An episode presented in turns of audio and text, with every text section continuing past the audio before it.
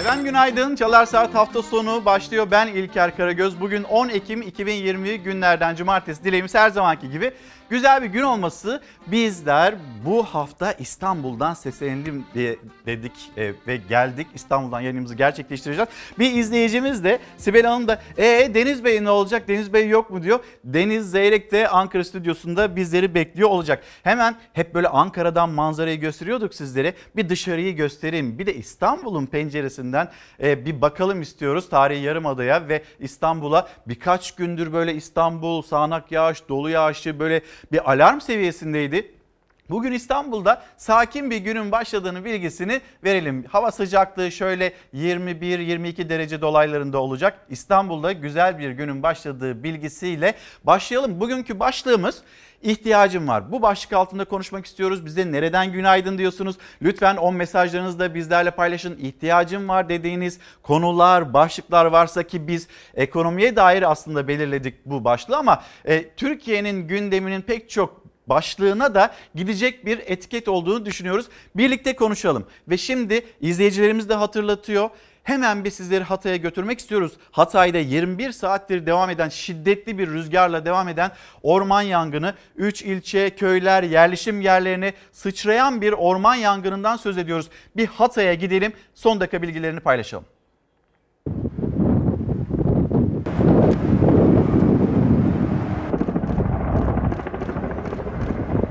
Toplamda 25 e, yangınımız var. 9'u zirai, 16 orman yangınıydı. Bu saat itibariyle Kahramanmaraş, Andırın ve Hatay yangını dışında aktif kontrol altına alınmamış yangınımız bulunmamakta. Hatay'da dün başlayan yangın kontrol altına alınamıyor. Şiddetli rüzgar ekiplerin işlerini zorlaştırıyor. Tarım ve Orman Bakanı Yangın Yönetim Merkezi'nde yangınla ilgili şüphelerini dile getirdi. Sabotaj ihtimali var.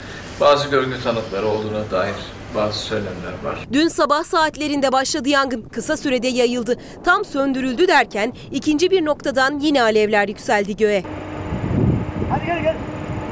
Öğlen saat 13 civarında ikinci bir yangın e, bu noktadan çıkıp e, şu saat itibariyle de bu yangın e, devam eder e, vaziyette. Şu ana kadar ölçülebilen 300-400 hektarlık alanın küle döndüğü ama söndürme çalışmaları devam ediyor. Gerçek bilanço yangın tamamen söndürüldüğünde ortaya çıkacak. Şu ana kadar 3 ilçeye yayılan yangın 70 kişiyi etkiledi. 7 daire, 11 müstakil ev, 14 iş yeri, 8 fabrika, 4 araç, 3 depo, 35 arı, arı kovanı ve 70 vatandaşımız da yangından etkilendi. Yangının çıkış nedeni içinde sabotaj ihtimalinin değerlendirildiğini duyurdu Tarım Bakanı. E, Yangının terörle bağlantısı olduğu iddiaları var. Yangının kimi çıkarttığına dair bir bilginiz var mı? Bununla ilgili tabii ki bizim orman teşkilatımızın da bazı kaygıları ve şüpheleri var. E, ama en nihayetinde e, tabii ki e, bu iş kolluk kuvvetlerinin ve güvenlik kuvvetlerinin işi. Bizim şu andaki işimiz yangınla uğraşmak. Bakan Türkiye genelinde 25 yangının çıktığını söyledi. Kahramanmaraş'taki yangın da hala sürüyor. Andırın ilçesinde çıkan orman yangınına müdahale ediliyor. En büyük endişe yangının yerleşim bölgelerine ulaşması. Çünkü rüzgar çok şiddetli. Ekipler önlemlerini aldı. Osmaniye'nin Kadirli ilçesinden de bir kaza haberi geldi. Aslantaş Hidroelektrik Santrali'nin olduğu alanda çıkan orman yangınında yangın söndürme uçağından bırakılan su işçilerin ve personelin üzerine düştü. Santralde çalışan bir güvenlik görevlisi ağır yaralandı. Yaralı güvenlik görevlisi Osmaniye Devlet Hastanesi'ne ambulansla sevk edildi. Hatay'la devam edeceğiz. Hatay Büyükşehir Belediye Başkanı Lütfü Savaş şu anda telefon attığımızda son durumu öğrenmek istiyoruz kendisinden. Efendim e, şimdi Hatay'la ilgili yeni yeni bilgiler gelmekte. Bir yandan da Tarım ve e, Orman Bakanı Bekir Pakdemirli'nin açıklaması bir sabotaj ihtimali. Bununla ilgili güvenlik güçleri e, çalışmalarını sürdürüyorlar demekte. E, yayın öncesinde sizinle konuştuğumuzda gece boyunca siz de gelişmeleri takip ettiniz. Biz şu anda son durum nedir Hatay'da? Bu yangın kontrol altına alınabildi mi? Bunun bilgisini istiyoruz sizden. Bir de size gelen bilgiler arasında acaba bir sabotaj ihtimali var mı yok mu? İlker Bey günaydın. Sesim geliyor mu İlker? Geliyor, geliyor Sayın Başkan. Günaydın efendim. Günaydın. Ee, ya şimdi sabotaj ihtimali e, üzerinde biz de duruyoruz. Çünkü çok farklı noktalarda e, dün yangın yaşadık. Onu söyleyeyim. Bir e, Samandağ'da iki ayrı bölgede yangın çıktı gündüz. Dört yolda yangın çıktı. Akşamüstü e, İskenderun'da bir OSB'de yangın çıktı. Bir de gece saat iki buçuk üçte e, bizim Hal civarında yangın çıktı. Tüm bunlar yangının dışında olan yerler. Yani bizim bu yangına uzak olan yerler, farklı farklı noktalar. Ama e, biraz önce de e, siz bahsettiniz, Sayın Bakanımız da bahsetti. E, burada her türlü ihtimal üzerine durulması gerekir ama gece saat e, 8'den sonra iki tane ayrı noktada daha çıktı. Bunlar Arsuz bölgesinin ve daha uç noktalarında arada 20-25 kilometre olan iki tane köyün arasında çıktı. Hacı Ahmetli ve Karagöz arasında çıktı ormanlık alanda. Yani e, bu gerçekten de e, çok e, masumhane bir yangın gibi durmuyor. Masum bir yangın gibi durmuyor. Artı e, şunu da ifade edeyim. Sadece yerden çalışma yapabiliyorsunuz. Çünkü ne uçak e, hava şartlarından dolayı ne de helikopter çalışma imkanı var. Rüzgar çok şiddetli ve rüzgarın yönü de zaman zaman değişiyor. Bu nedenle e, şu anda İskenderun, Arsuz, Belen tam ortasında başlayan, Belen sınırlarında başlayan ya, e, bu yangın yer yer devam ediyor. Peki yerleşim yerleriyle ilgili bilgi bir yandan da tabii benim aklımda masumane durmuyor ifadenizde takılı kaldı. E, acaba tabii emniyet güçlerinin çalışmaları sonrasında ortaya nasıl çıkacak ve ne çıkacak? Aynı anda birkaç ilçede bazen birbirine yakın bazen birbirine uzak bölgelerde aynı anda çıkan yangınların anlamı nedir? Biraz da ben buraya takıldım. Şu anda böyle hani Hataylılar onlar diken üstünde çokça mesaj gelmekte. Ee, çalışmalar ne yönde ilerliyor onu da öğrenelim. Şöyle söyleyeyim. Dün sabah e, İlker Bey sabah saat 9.30 civarında Sarıyer mevkiinde Belen'in en alt mahallesidir Sarıyer, e, Sarımazı. Sarımazı'nın e, iniş kısmında sağ tarafta bir yangın başlıyor. Bu çok kısa süre içerisinde 7-8 noktaya hem de yolun o bir tarafına, yol çok geniş, duble yol, o yolun o bir tarafında farklı noktalarda e, yine yangın devam ediyor ve rüzgar çok şiddetli. Yani bütün ekipler farklı farklı noktalara koşup yangını söndürme e, peşine düşüyor. Bu arada tabii ki yangın hem e, meskun mahalle içerisinde, mahallelerin içerisinde farklı noktalarda bir de orman hemen komşu ormanda da yanmaya başladı. Bizim Müftüler Köyü var. Onun altında bir vadi var. Vadinin e, de yanmaya başladı. Biraz önce e, sizin de şeyde sayıldı birçok e, özellikle depoda yangın çıktı. Büyük bir okul var, özel okul içinde öğrenciler vardı, onları zor kurtardık. Orada e, siteler var, sitelerde çok hafif hasar olup onlar kurtuldu. Ama e, tam bitti derken başka bir noktada başlıyor yangın. Başka bir noktada başlıyor. Rüzgarı hesaba katabiliyoruz ama rüzgarın dışında da 20-25 kilometre ileride aynı e, bölgede yangının çıkması da olası değil. Çünkü hava o kadar sıcak değil. 26 civarındadır e, hava sıcaklığı. Biz 43'leri gördük bu sene. Çok şükür bir şey olmadı. Evet. Şu anda e, bir Nergizlik'te sıkıntımız var ama bunun dışında ben size kronolojik olarak bir e, anlatmak istersem e, şöyle ifade edeyim. Önce Sarımaz'da çıktı, müftülerin altına kadar gitti.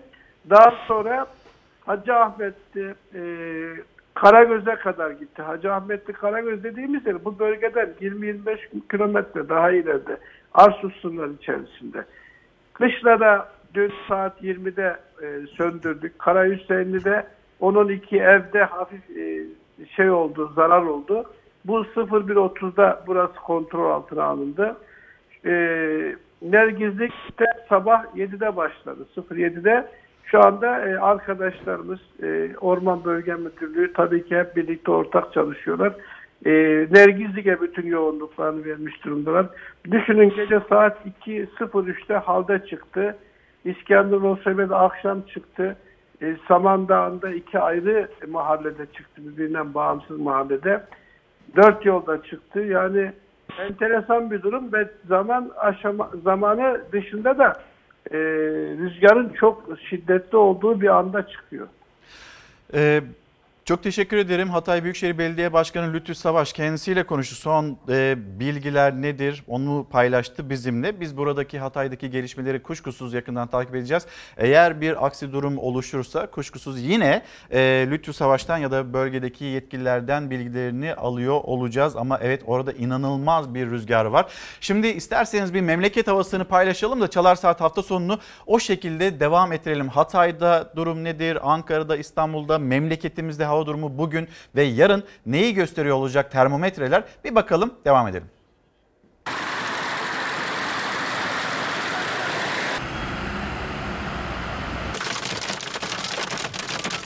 Birkaç günlüğüne mevsim normallerinin üstüne çıkan sıcaklık düştü. Sonbahar yağmurla doluyla geldi. Cuma trafiğine eklenen yağmur trafiği yollarda uzun araç kuyrukları oluşturdu. Kocaeli Karamürsel'de şiddetli yağmur sonrası yollar göle döndü. Çalışma yapılan yolda açılan çukurlar suyla doldu. O çukurları göremeyenler yağmurdan kaçayım derken kendini suyun içinde buldu. Ölmez be derin değil ya. Bursa Gemlik'te akşam saatlerinde fırtınayla bastıran dolu ilçeyi beyaza bürüdü. Kentin birçok yerinde alt geçitleri su bastı. Bursa İstanbul yolu kısa süreliğine trafiğe kapandı. 15 kilometre araç kuyruğu oluştu. Şu an Gemlik İstanbul yolunu görüyorsunuz. İnsanlar hastasını dahi götüremiyor. Bir saattir yol bu halde. En ufacık yağmurda Gemlik yolunun olduğu hal. Bakın ambulans bir saattir bekliyor. Kocaeli'de etkili olan sağanak yağış öncesi hava saniyeler içinde karardı. Fırtınayla birlikte dolu bastırdı. Şirinyalı mevkii İstanbul istikametinde toprak kaydı. Tek şeride düşen yolda sürücüler uzun süre trafikte kaldı. İstanbul'da da yağışla birlikte başlayan trafik felç oldu. Yoğunluk %85 seviyelerine ulaştı. Son günlerin yoğunluk rekoru kırıldı. Marmara'nın doğusu, Batı Karadeniz ve İç Anadolu'nun kuzeybatısı. Balıkesir, Afyonkarahisar, Isparta, Samsun, Kırklareli'nin kıyı kesimleriyle İstanbul, Kocaeli, Bilecik, Yalova ve Sakarya bugün yağmurlu. Hava sıcaklığı kuzey ve iç kesimlerde azalacak. Ancak diğer bölgelerde önemli bir değişiklik olmayacak. Pazar günü ise yağış sadece Doğu Karadeniz kıyılarında görülecek. Sıcaklıklarda önemli bir değişiklik beklenmiyor. Ancak güneşli gökyüzü gün içinde hissedilen sıcaklıkları birkaç derece artıracak. Ancak özellikle sabah ve akşam saatlerindeki sonbahar serinliği bugünlerde hasta edebilir. Dikkat etmekte fayda var. Hatay'ı takip ettiğimiz gibi bir sıcak gelişme bir son dakika bilgisi daha var onu da paylaşalım. Fatih Samatya sahili açıklarında 13 kişinin içinde bulunduğu balıkçı teknesi alabora olduğu iki balıkçı yaşamını yitirdi ve 11 balıkçının da kurtarıldığıyla ilgili yine son dakika bilgileri geçmekte. Tekrar söyleyelim İstanbul Fatih Samatya sahili açıklarında bir balıkçı teknesi alabora olduğu ve iki balıkçının yaşamını yitirdiği bilgisi var. 11 balıkçının da yine kurtarıldığı bilgisi son dakika dakika e, bilgisi olarak ajanslardan geçmekte. Bizler yine e, Çalar Saat hafta sonunda bu konuyu bu başlığı da takip ediyoruz. Şimdi gelelim Türkiye'nin sıcak başlıkları. Bir yandan hani sıcak gelişmelere bakarken diğer yandan da gazetelerin yazdıkları var. Sizlerin hemen göndermiş olduğunuz mesajlar var. Onlara da bir bakmak istiyorum aslında. Nevin Hanım e, bir hatırlatalım. Bugünkü başlığımız ihtiyacım var ve bu başlık altında Nevin Hanım şunu söylemekte huzura, barışa, geçim sıkıntısı çekmeden yaşamaya, kimsenin işsiz kalmadığı bir ülkeye ihtiyacımız var. Yani faturaların el yakmadığı bir ülkeye ihtiyacımız var demekte. Fersan Bey'de beyaz altının yani pamuğun Türkiye'de özellikle Adana'da yok olup Türkiye'nin pamuk ihtiyacının dışarıdan fazlasıyla tedarik edilmesini şiddetle kınıyorum demekte. Zaten başlığımız da buradan çıktı. Bizim ihtiyacımızdan fazla, pamuk ihtiyacımızdan daha fazla 400 ton civarında pamuk ithal etmişiz. İpçik, iplikçilerin depolarında bu pamuklar duruyor. E bizim Çiftçimiz ne olacak? Onların üretimi ne olacak? Zaten maliyet baskısı altında çalışırlarken bir de karşılarına ithal ürünler çıkacak. Yani istedikleri fiyatlar aslında o emeklerinin karşılığını alamayacaklar, satamayacaklar. Ellerinde kalacak pamuk ve e, çok fazla bir e, ithalat kartı çekilmiş kullanılmış. Biz bu ithalattan ne zaman vazgeçeceğiz? Biz üretmeye, kendimiz üretmeye ve kendi çiftçimizi desteklemeye ne zaman artık karar vereceğiz? Sürekli sorduğum sorulardan bir tanesi bir kez daha hatırlatmış olalım. Ve diyor ki bir izleyicimiz de Kemal Bey, Kemal Karataş ki önümüzdeki günlerde çalışma hayatı boyunca e, ya da çalışma hayatındaki gelişmeleri bakarken bir yandan kıdem tazminatına bir yandan esnek çalışmaya biz bu konuya da dikkatle bakacağız öyle gözüküyor. İhtiyaç var. 1 Kasım itibariyle 696 sayılı kanun hükmünde kararname ile kadroya geçenler toplu sözleşme bekliyor. Bu da yine Türkiye'nin sıcak konularından başlıklarından birisi olacak çalışma hayatına dair. Akşam gazetesi, Akşam gazetesinin manşeti Covid'in hızını kestik. Sağlık Bakanı Fahrettin Koca son dönemde aslında bununla ilgili açıklamalar il ziyaretlerine devam ediyor ve açıklamalarını Fahrettin Koca bu il ziyaretlerini tamamladıktan sonra yapıyor. Kameraların karşısına bu kez öyle zannediyorum Adana'da geçti.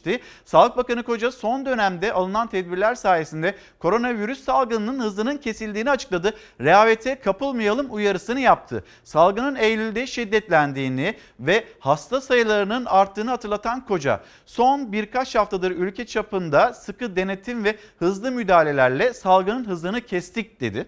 Koca bu iyi gidiş bizi asla rehavete sürüklememeli uyarısında da bulunurken vatandaşlardan maske, mesafe ve temizlik kurallarına tam uyum istedi. O zaman bir bakalım Sağlık Bakanı Fahrettin Koca'nın cümlelerinden sonra bir gelelim Koronavirüsle ilgili Türkiye'nin son ortaya çıkmış olan tablosu nedir? Bir yandan da Fahrettin Koca'ya hafta içinden eleştiriler vardı yöneltilen yani biz bu hasta sayılarını tabloya yansıtıyoruz ama işte görüyorsunuz hasta sayısı olarak biz tabloda bunu görüyoruz. 1629 yeni hastamız var ama yani vakayı nasıl ayırıyorsunuz hastadan? Vakalar da bir hasta değil mi? Bunun eleştirileri yapılırken aslında teste baktığımızda test sayıları bizim Türkiye'deki genel itibariyle vaka sayısının da söylüyormuş. Bunu da e, yine Sağlık Bakanı Fahrettin Koca Muharrem Sarıkaya'ya açıkladı ve test sayısına baktığınızda 115.295 test yapılmış. Siz bu test sayısına bakın bunun onda biri oranında günlük vakayla karşılaşıyoruz. Ne demek bu?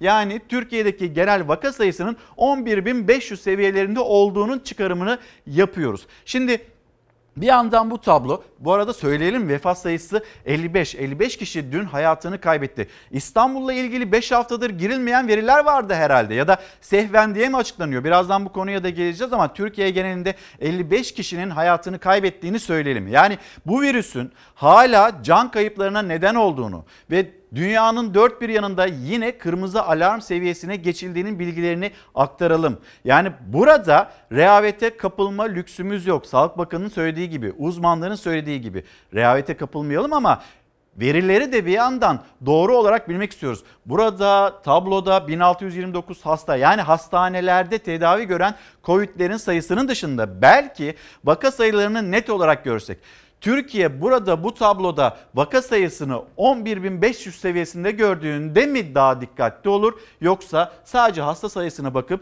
Türkiye'nin 81 iline yaydığında ve bunu değerlendirdiğinde yani 1629 hastaya baktığında mı daha dikkatli ve rehavete kapılmadan hayatını sürdürür? Salgından en az etkilenerek çıkmaya hazırlanan ülkelerden biriyiz. Koronavirüsle bizim gibi sistemli şekilde mücadele eden yok. Bu sözün arkasında duran sadece Türkiye Cumhuriyeti Sağlık Bakanlığı değil. Bu sözün arkasında salgınla ilgili her konuda son sözü söyleyen Dünya Sağlık Örgütü de duruyor ki Türkiye'yi dünyaya örnek gösteriyor. Bu mücadelede bir fire bile tehlikelidir. Maskesiz, mesafesiz boş bulunan bir an bile risktir. Hastalığı yenmek için tedbirde sebat şarttır. Kazandığımız zaferi virüse geri vermemeliyiz. Aşı çalışmalarında dünyadaki gelişme, ülkemizin gösterdiği başarı virüse karşı kayıtsızlığa yol açmamalı. Nasılsa aşı yolda rahatlığı ile yeni acıların önünü açmamalıyız. Daha önce tünelin ucu göründü demiştim. Kastettiğim daha çok özellikle aşı konusu idi. Bir de salgında mücadelede geldiğimiz noktaydı. Dünyada aşı ile ilgili özellikle faz 3 çalışmasına gelmiş olan 5 aşının olduğunu biliyoruz. Bu aşılardan iki tanesinin faz 3 çalışması ayrıca ülkemizde de yapılmakta. Ve bunlarla ilgili de insan çalışmaları devam ediyor. Özellikle faz 3 çalışmalarına bizim izin vermemizdeki maksadımız insanımızın üzerindeki başarısını görmek ve gerektiğinde ihtiyaç halinde aksiyon alabilir olmak içindi. Şu ana kadar yapılan e, aşılar sonrası yapılan hastalar e, insanımızla ilgili yapılanlarda herhangi bir komplikasyon gözlemlemedik. Bunun dışında yerel aşımızla ilgili de yoğun bir çalışma yapıldığını biliyorsunuz. Sayın Cumhurbaşkanımıza da müjdeyi verdiğimiz e, aşı için söylüyorum. İnaktif bir aşı, virülansı azaltılmış bir aşı, geçen cumartesi gününden bu yana insan çalışmaları için bin kişilik dozun üretimine başlandı. Üretim tamamlandıktan yani gelecek pazartesi veya salı gününden sonra denekler üzerinde, gönüller üzerinde bu aşının faz 1 uygulaması başlamış olacak. Şimdi ajanslardan e, İstanbul Fatih Samatya kıyıları açığında alabor alan tekne ve bunun bilgileri de gelmeye, görüntüleri de gelmeye başladı.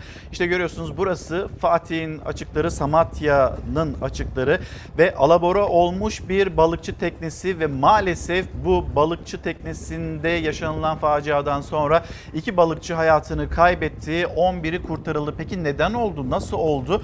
Bunun bilgileri kuşkusuz işte sahil güvenliğin çalışmaları çalışmaları, emniyetin çalışmaları e, burada e, bu bilgiler iyice derlenip toparlandıktan sonra aslında öğle saatlerine kadar da yavaş yavaş ortaya çıkmış olacak ki balıkçılar da kurtarılan balıkçılar da bu e, facianın neden e, meydana geldiğini bizlere anlatacak. Görüyorsunuz tekne tamamen ters dönmüş ve iki balıkçımızı maalesef bu alabora olan teknede e, kaybettik. İki balıkçımız hayatını kaybetti. 11'inin kurtarıldığını bir kez daha hatırlatmış olalım. Devam edelim. Akşam gazetesi ile gelen mesajlar var. Bu arada e, diyor ki e, Hatice Hanım Hatay'dan yazıyorum. Bol bol duaya ihtiyacımız var. Hatay'ımız cayır cayır yanıyor. İnanılmaz. Şimdi bölgede ne olduğunu anlatan, son durum bilgilerini veren muhabir arkadaşlarımız onlar da zorlu bir mücadelenin içinde haber aktarmaya çalışıyorlar. Öyle bir rüzgar var ki Hatay'da ki Hataylılar da bunu e, doğrulayacaktır. Bir yandan yangın, bir yandan rüzgar, bir yandan söndürme çalışmaları ve e, acaba masumane de bakamıyorum demekte Lütfü Savaş. Başka başka yerlerden bir sabotaj ihtimali var mı yok mu? Dikkatle takip ediyoruz efendim. Emekliler de dolarla maaş alsın demiş. Nuray Hanım bu mesajı göndermiş. Hani Hazine ve Maliye Bakanı Berat Albayrak ve onun cümlelerine atıfla aslında Nuray Hanım bu e, bilgiyi ya da mesajını paylaşıyor bizlerle. Dolara çok bakmıyorum ya da dövize çok bakmıyorum. Kurum kontrolü bizim elimizde demişti Hazine ve Maliye Bakanı. Baktığımızda dolar, işte euro, altın, Türk lirası karşısında rekor üstüne rekor kırdı. Sonra belki de yapılan müdahalelerden sonra 7.85 seviyelerine geldi ama biz 7.94 seviyelerinde yine o doları gördük. Yani bu ne demek? Aslında bizim cebimizden yavaş yavaş e, o Türk liralarının yani bizim paramızın nasıl eridiğine dün yine şahitlik etmiş olduk. Doların kontrolü, dövizin kontrolü bizim elimizde ise o zaman ihtiyacımız var. Burada bir yanlışlık var ve bu yanlışlığın giderilmesine ve bu yanlışlığın doğru teşhis edilmesine hepimizin ihtiyacı var. Çünkü eriyen bizim paramız ve bizim bütçemizden gidiyor. Bizim mutfağımızdan gidiyor. Bunu anlamamız gerekiyor. Akşam gazetesinde şimdi Covid'in hızını kestik. Bu haberi okumuştuk. Bir de hemen Avrupa kapandı. Avrupa'da ne olup bittiğinin bilgisini aktaralım. Sonra e, Karabağ sorununa dönüş yapalım.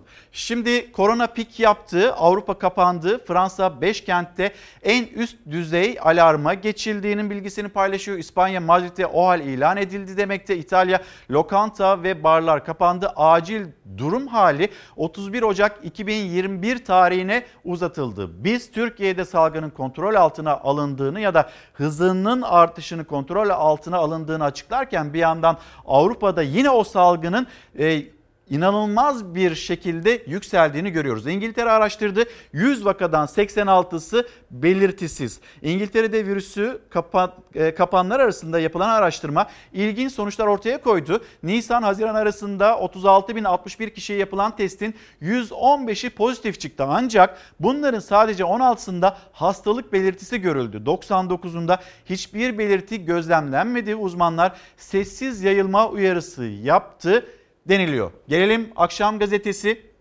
Çekilin yoksa biz alacağız. Şimdi bir süredir Rusya burada nasıl bir tavır ortaya koyacak, koymayacak bu e, takip ediliyordu. Ve e, yine Ermenistan Başbakanı Paşinyan sürekli ama e, sürekli Putin'le görüşmeye çalıştı. Aldığı yanıt biz Ermenistan'a bu konuda yardımcı olamayız. Çünkü Ermenistan kendi topraklarında değil diyerek aslında Azerbaycan'ın haklı mücadelesine destek vermişti. En sonunda Rusya'nın çağrısı taraflar orada masaya oturdular ki e, Azerbaycan Cumhurbaşkanı İlham Aliyev Türkiye'de olmalı bu masada bulunmalı derken e, savaşan taraflar aslında bu masada yer aldı ve bir ateşkes kararı çıktı. Yeni gelişmesi budur. Yeni günün yeni gelişmesi burada bir ateşkes kararı çıktı. Peki ateşkes kararı alınması Azerbaycan'ın önümüzdeki günlerde meselesini 30 yıllık kangren haline gelmiş meselesini çözer mi çözmez mi? Masadan ne sonuç çıkacak? Bunu takip edeceğiz.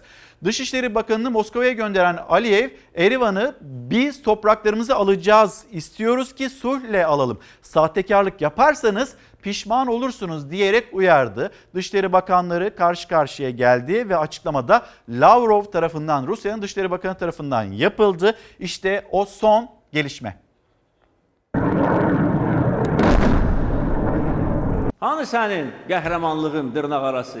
Qarabağ Ermənistandır. Qarabağ Azərbaycandır. Qovacağıq onları axıra qədər. Ermenistan ve Azerbaycan Dışişleri Bakanları 10 Ekim gece yarısından itibaren ateşkesi kabul ettiler. Rusya'daki Azerbaycan ve Ermenistan buluşmasından ateşkes kararı çıktı. Bugün 00 itibariyle başlayan ateşkes kararını Rusya Dışişleri Bakanı Sergey Lavrov duyurdu. Savaş esirlerinin ve cenazelerin takaslarının gerçekleşeceği 10 Ekim gece yarısından itibaren ateşkes ilan edildi. Kime istiyorsan yalvarırsan yalvar. Kimin ayağının altına yıxılırsan yıxıl. Kimin dabanlarını yalayırsan yala. Biz öz torpaqlarımızı geri alacağıq. Aliyev Paşinyan'ı son kez uyarmıştı. Onlar için tek yol topraklarımızı terk etmek demişti. 27 Eylül'de başlayan şiddetli çatışmaların sürdüğü cephe hattında SİHA desteğiyle ilerleyen Azerbaycan ordusu son operasyonlarda 9 köy ve kasabayı 27 yılın ardından Ermenistan işgalinden kurtardı. Biz söz veririk ki, bütün işgal olunmuş torpaqlarımızda üçrenli bayrağımız dalgalanacak. Azerbaycan güçleri cepheden kaçan Ermenistan ordusuna ait çok sayıda tank ve askeri aracı ele geçirdi. Bakımları yapılan ve boyanan araçlar Ermenistan'a karşı kullanılmaya başlandı. Erivan, Karabağ'da ölen asker sayısının 400'e yaklaştığını açıkladı. Ancak cepheden gelen açıklamalar can kayıplarının çok daha yüksek olduğu yönünde. Fransa'dan Karabağ'a giden Fransız asıllı bir Ermeni vatandaşı Rus basınına konuştu. Cephede binlerce kayıp verildiğini itiraf etti. Oturublar sıçan kimi. Hanı sənin hikkən? Hanı sənin təkəbbürün? Bizim qabağımızda Ermənistan acizdir. Ermənistan diz çöküb. Günlerce devam eden çatışmaları sonlandırmak için ateşkes girişimleri de hızlandı. Önce Rusya lideri Putin iki ülkeye ateşkes çağrısı yaptı. Ardından Dışişleri Bakanlarını Moskova'da aynı masada buluşturdu. Moskva danışıqlarından sonra yenə də saxtakarlıq edəcəklərsə, özləri peşman olacaqlar. Biz torpaqlarımızı geri alacağıq. Sülh yoluyla ya da ki muharibə yoluyla. Görüşmeler tam 11,5 saat sürdü. Toplantının ardından Lavrov tek başına geçti kameraların karşısına. Anlaşma metnini okuyan Lavrov, Ermenistan ve Azerbaycan Dışişleri Bakanları 10 Ekim gece yarısından itibaren ateşkesi kabul ettiler dedi. Azerbaycan Cumhuriyeti ve Ermenistan Cumhuriyeti, Agit Minsk grubu eş başkanlarının ara buluculuğuyla çözümün ana prensipleri temelinde barışçıl bir çözüme mümkün olan en kısa sürede ulaşmak amacıyla esaslı müzakerelere başlıyor şeklinde konuştu. Anlaşma metni Rusya Dışişleri Bakanlığı sitesinde yayınlandı. Uzlaşma masasından çözüm ne şekilde çıkacak bunu konuşmamız gerekiyor. Bir yandan erken seçim çağrıları artık böyle yüksek sesle dillendiriliyor. Ee, ana muhalefet tarafından CHP lideri Kemal Kılıçdaroğlu dün katıldığı televizyon programında KRT televizyonda yine bir erken seçim çağrısı yaptı ve MHP lideri Devlet Bahçeli'ye e, seslendi. Ve bir de Enis Berberoğlu kararı var. Şimdi hemen bir Ankara'ya dönelim. Sözcü gazetesi yazarı Deniz Zeyrek bizleri bekliyor. Deniz abi günaydın. Şimdi bugün için bu başlıkları seçtim ama bugün şöyle bir başlangıç yapalım istiyorum ben seninle. Ee, hani bugün doğum gününü kutlayan pek çok izleyicimiz var. Hepsinin doğum günü kutlu olsun. Bir de konuğumuz var. O da Deniz Zeyrek. Deniz abi doğum günü kutlu olsun. Çok teşekkür ediyorum İlker sağ olasın. Ee, evet yaşlanıyoruz artık. Bugün doğum günüm ama e, 2015 yılından beri kutlamıyorum doğrusunu istersen. Maalesef. Ee, Gar katliamı, Gar katliamının yaşandığı gün e, yani son doğum günü kutlamasını planlamıştım. Gerçekten o günden beri e, sabah güne uyandığımda aklıma e, bugün benim doğum günüm demek değil de o büyük katliam geliyor. 107 insanımızı kaybettik ve e, ne yazık ki e, çok kötü bir gündü. Yani o sabah biz gazeteciler için de kötü bir gündü. Biz de orada e, gazeteciler olarak işte e, barış için yürüyecektik. Ama e, o faciayla karşı karşıya kaldık. E, orada ölenlerin e, orada ölenleri saygıyla anıyorum bir kere. E, onların acılarını hala yaşayan ailelerine sabır diliyorum. Ee, inşallah bu, bu felaket, bu facia, bu katliam e, unutulmaz. Ee, Abdu, bugünkü yazımda da bahsettim. Ahmet Davutoğlu o günkü defterleri açarsak işte birileri o hani insan içine çıkamaz demişti. İnşallah o defterler bir gün açılır. Neler olduğunu söyleniyor, e, söyleniyor Deniz abi. diye düşünüyorum. Bir açarsak kimse insan içine çıkamaz. Bir konuşursak işte 7 Haziran'la 1 Kasım arasında neler olduğunu işte o zaman görürler. E konuşun. Siz yaşadınız, siz biliyorsunuz. Anlatın, herkes bilsin. Bizim bunları bilmeye ihtiyacımız var. Deniz abi haklısın. Zaten bizim de bu konuyla ilgili e, bir hazırlığımız var. 10 Ekim e, Gar faciası Türkiye'nin karşı karşıya kaldığı en büyük terör olayı ve orada yüzden fazla insan hayatını kaybetti. Ne için gelmişlerdi? Barış için gelmişlerdi ve barış için yürüyüş yapacaklardı. Orada genci, yaşlısı, çoluğu, çocuğu insanlar hayatını kaybetti. Korkunç bir gündü. Deniz abi hatırlattın. O zaman biz de e, hemen bir 10 Ekim 2015'e dönelim ve ailelerinin adalet arayışından söz edelim. Bunlar güvercindi. Bizde de güvercin ürkekliği vardı. Burada da iki tane güvercin yatıyor. 9 yaşındaki Veysel, saldırının simgesi haline gelen Başak, liseli Dicle ve gülümseyerek barış için giden yüzler. Payına acı düşen babalar, analar, kardeşler, eşler. Tam 103 kişinin hayatını kaybettiği gar saldırısının üzerinden 5 yıl geçti. Cumhuriyet tarihinin en kanlı saldırısının ardından yaralar hala taze. O kabusun görüntüleri hala hafızalarda. On binler burada Sıhhiye Meydanı'nda toplanacak. Emek, barış, demokrasi mesajları vereceklerdi. Ancak karanlık bir el devreye girdi ve barış taleplerine bombayı patlattı. Yıl 2015'ti. Ankara'nın puslu sonbahar sabahında Disk, KESK, Türk Tabipleri Birliği ve pek çok sivil toplum örgütünün katılımıyla barış mitingi düzenlendi. Ankara Garı önünde toplandı yüzlerce kişi. Sloganlar, şarkılar, türküler yükseliyordu kalabalıktan. Ama eli kanlı terör örgütü IŞİD pusudaydı. Barışı hedef almıştı. Ardarda gelen iki patlama Cumhuriyet tarihinin en kanlı saldırısını işaretledi. 103 kişi hayatını kaybetti. 500'den fazla kişi yaralandı. Yüzlerce yüreğe ateş düştü. Ne dindi o yangınlar ne kabuk bağladı yaralar. Benimle kızımın arasında 50 metre mesafe vardı. Şurayı biraz açalım. Kızımın orada olduğunu biliyordum. Kortaj içinde eğer ben de çocuğu e, arkadaşlarımla karşılaşmamış olsaydım ben de onun yanına gidecektim. Teröristlere yardım ettiği tespit edilenler tutuklandı. Mahkemede tutuklu bulunan 9 sanığa 101'er kez ağırlaştırılmış müebbet, 10 sanığa da 7,5 yılla 18 yıl arasında değişen hapis cezaları verildi. Ancak dava hala devam ediyor. Aileler adalet talebini her fırsatta yineliyor. 1825 gündür adalet tecelli etmedi. Davası devam ediyor. Şimdi bir yandan doğum günü kutluyorsun. Bugün doğum günün ama bir yandan da işte böyle mütevazi kutluyorsun. Aile içinde kutluyorsun. Doğum gününü kutlamak bile istemiyorsun değil mi Evet. Deniz abi? Doğru. Ee, İlker maalesef o gün e, gerçekten bu hala gözlerimin önünde yani ben birçok e, ya dış haberlerde çalıştım, birçok savaş ortamında bulundum. E, emin ol e, bu Bosna Savaşı'nda pazar yerine e, havan mermisi atmışlardı Sırplar. Orada bile o kadar kan yoktu. Yani bir savaşta bile e, o kadar kan, o kadar gözyaşı olmamıştı. E, gerçekten bu mesele ne zaman açılsa boğazım düğümleniyor. Çünkü e, çok büyük bir acı vardı orada.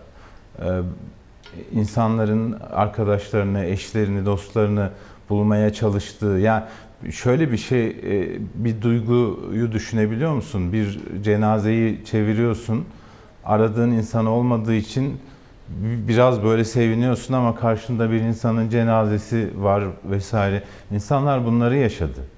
Yani Günlerce adli herkes tıpın işte önünde, telef- Ankara'da adli tıpın önünde bekledik. Aileler cenazelerini almak istiyorlar. İşte o, o DNA testleri ve işte kimlik tespitleri yapılmaya Evet. çalışılırken oradaki ailelerin bekleyişi gözümüzün önünde. Evet maalesef İlker. Ee, tekrar başsağlığı diliyorum ailelere. Allah rahmet Ee, eylesin. Ve o ölenleri, Adalet ölenleri bir de saygıyla anıyorum. gerçekleşir inşallah. Deniz Aynen, abi aynen. şimdi e, şu konuyla başlayalım. Hani yeni günün e, sıcak konusu başlığı e, aslında ne yapalım diyorsun Hüseyin? Tamam tamam o zaman seçim başlığına bir geçiş yapalım. Kılıçdaroğlu'ndan yeni çağrı var MHP lideri Devlet Bahçeli'ye. Bir dinleyelim Kılıçdaroğlu neler söyledi Bahçeli'ye öyle devam edelim. Fezlekeler gelir, ilgili arkadaşlar komisyonlarda zaten görevliler, bakarlar, dosyaya bakarlar. E, fezlekeler doğru mudur, yanlış mıdır, e, gerçekten... Deliller neler? Efendim? Deliller neler? Delillere bakılır ya, ona göre karar verilir. E, e, ha dokunulmazlıklar kaldırdıktan sonra belli bir sayı e, diyelim ki düştü, milletvekilliği e, düştü. E, düştükten sonra e, bir ara seçim e, olur mu olmaz mı? E, düşerse ara seçim e, kaçınılmaz olarak gündeme gelir. Ben ara seçim bile olmadan e, belki hükümet e, bir erken seçim bile yapar. Niye yapacaksınız diyerek iktidarı seçime zorlamaz muhalefet biçiminde eleştiriyorlar. Yani buradan devam edersek belki küçücük bir şey daha ekleyebiliriz. Kendi kendine gidecek diye bekleyen bir muhalefet mi var? Hayır Türkiye'de? efendim kendi kendine Nasılsa gidiyorlar diye köşede durup bekleyen bir Yavuz muhalefet Bey şimdi diyelim ki istiyoruz. Masayı yumruğu niye Zaten biz vurmuyor? diyor. hazırız. Yani. Zaten biz hazırız. Niye zorlamıyorsunuz? Keşke seçime gidin. Nasıl zorlayacağız? Zorladık. Günün 24 saati seçime gidin, seçime gidin, seçime gidin diye. MHP onlar diyor hayır gitmiyoruz arkadaş. Kim karar alacak? Biz bakın yarın seçime gidilecekmiş gibi zaten biz bütün hazırlıklarımızı yapıyoruz. Emin olun Yavuz Bey, emin olun seçimde açıklayacağımız projeleri bile hazırladık bitirdik. Yani kamuoyuna sunacağımız çok güzel projelerimiz var ya. Onları bile hazırladık. Tutuyoruz bir yerde. Çünkü her an olabilir. Deniz abi ana muhalefet muhalefet ya da Millet İttifakı biz hazırız diyor. Erken seçim çağrıları artık daha gür bir sesle. İlk olarak böyle en net en somut olarak Deva Partisi ziyaretinde CHP lideri Kılıçdaroğlu'ndan duymuştuk. Dün katıldığı televizyon programında da hani ara seçime falan gerek yok deyip MHP lideri Devlet Bahçeli'ye memleketi seçime götürelim insanlar böyle bekliyorlar artık demekte. Ne dersin? Ee, Valla muhalefetin yapabileceği çok şey var aslında. Kılıçdaroğlu tam tersini söylüyor da hani biz ne yapacağız, ne yapalım falan diyor. Yapacağı çok şey var. Biraz böyle e, iktidarın belirlediği gündemin peşine takılmak yerine insanların e, yaşadığı durumu, şu andaki ülkedeki durumu, işsizlik durumunu, hayat pahalılığı durumunu vesaire biraz daha yansıtacak, biraz daha gözler önüne serecek bir siyaset izleyebilirler. Ben- şunu görüyorum şu anda e, Ahmet Davutoğlu ve Meral Akşener dışında sokakta e, lider yok. Yani e, hani Cumhurbaşkanı gibi miting yapmalarını falan kimse beklemiyor ama e, Ankara'dan çıkmıyorlar. E, il il dolaşmıyorlar. Yani burada oturup işte ya da milletvekilleri ya da yani öyle bir e, hani hem bir taraftan insanların ciddi sorunlar yaşadığını söylüyoruz. E, diğer taraftan da siyasi liderlerin o insanların yanı başında olmasını bekliyoruz. Çağrısı var seçimin ama heyecanım yok. Yok yani çağrıyla olmaz bu iş. Yani siyasi liderlerin sokağa inmesi lazım. Siyasi liderlerin e, taşraya gitmesi lazım. insanlarla buluşması lazım. Sen e, bir gazeteci olarak, gündemi yakından takip eden bir gazeteci olarak Sayın Kılıçdaroğlu'nu en son hangi ilde gördün? Ya da hangi e, taşra kentinde insanların sorunlarını dinlediğine tanıklık ettin? Hani Meral Akşener dolaşıyor. Ahmet Davutoğlu dolaşıyor. İşte bugün Mersin'de, Adana'da, Osmaniye'de programları var. Ee, bu biraz e, Ankara'da yani bir, geçen bir arkadaşım dedi ki ben olsam e, söyleyen de e, siyaseti takip eden bir isim. Ben olsam genel merkez binasını kapatırım. Bütün genel başkan yardımcılarına da gidin illerde yaşayın. Buraya gelmeyin artık pandemi de var. Yani mer- genel merkez binasında oturmak size ne katıyor? Mecliste Siyasetinize ne pandemi katıyor? nedeniyle 3 değil 2 gün çalışacakmış galiba. Bununla ilgili bir e, çalışma E, üzerinde evet. e, duruluyor. E, aslında o zaman hani böyle bir çağrı varsa e, Cumhuriyet Halk Partisi de Millet İttifakı da yani seçime çağıran Cumhur İttifakı'nı seçime çağıran ittifakın daha fazla sahada olması, görünür olması gerekiyor. Ben yani bir gazete siyaseti takip eden bir gazeteci olarak bunu düşünüyorum. Yani e, yaptığı da zaten bence yanlış bir değerlendirme yapılıyor. Seçim çağrısı değil. Yavuz ısrar etmese Kemal Kılıçdaroğlu onları söyleyecek mi yani? Söylemeyecek. Şimdi o zaman bir diğer başlık hani e, orayı hızlı geçmişiz gibi olmasın. E, Azerbaycan Ermenistan arasında işte uzlaşma masasına oturdular bir ateşkes kararı çıktı. Bu masadan ne çıkar? Kısacık bir anlatır mısın? Şimdi şöyle bir şey var. Başından beri şunu söylüyoruz. Rusya devreye girene kadar Azerbaycan ne kadar toprağını geri aldıysa o kadar önemli, o kadar iyi diyoruz. İşte o noktaya geldik. Yani Lavrov, Azeri ve Ermeni Dışişleri Bakanlığı e, bir- birini sağına birini soluna oturtarak ve o açıklamayı tek başına onlar adına yaparak sahaya inmiş durumda. Ee, önümüzdeki dönemde Minsk grubu yeniden devreye girecek. İşte eş başkanları var biliyorsun Fransa, Rusya. Ee, onlar e, bir ateşkes süreci yönetecekler ama yani e, benim gönlümden geçen Azerbaycan'ın tamamen tamamen e, Karabağ'ı özgürleştirmesi. Yani burada tartışma yok. Herkes şunu karıştırıyor. Ee, yabancılar da karıştırıyor, yabancı diplomatlar da karıştırıyor. Orası Ermenistan toprağı değil. Yani Karabağ Birleşmiş Milletler kararlarına göre de Azerbaycan toprağıdır.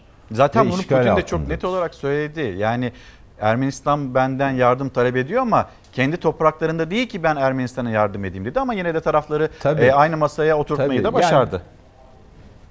Yani şunu görmüş olduk. Bu iyi tarafı şu. Yani bir- birçok köy, kasaba özgürleştirildi. Yeniden Azerbaycan'ın eline geçti. Ee, ama şunu da görmüş olduk.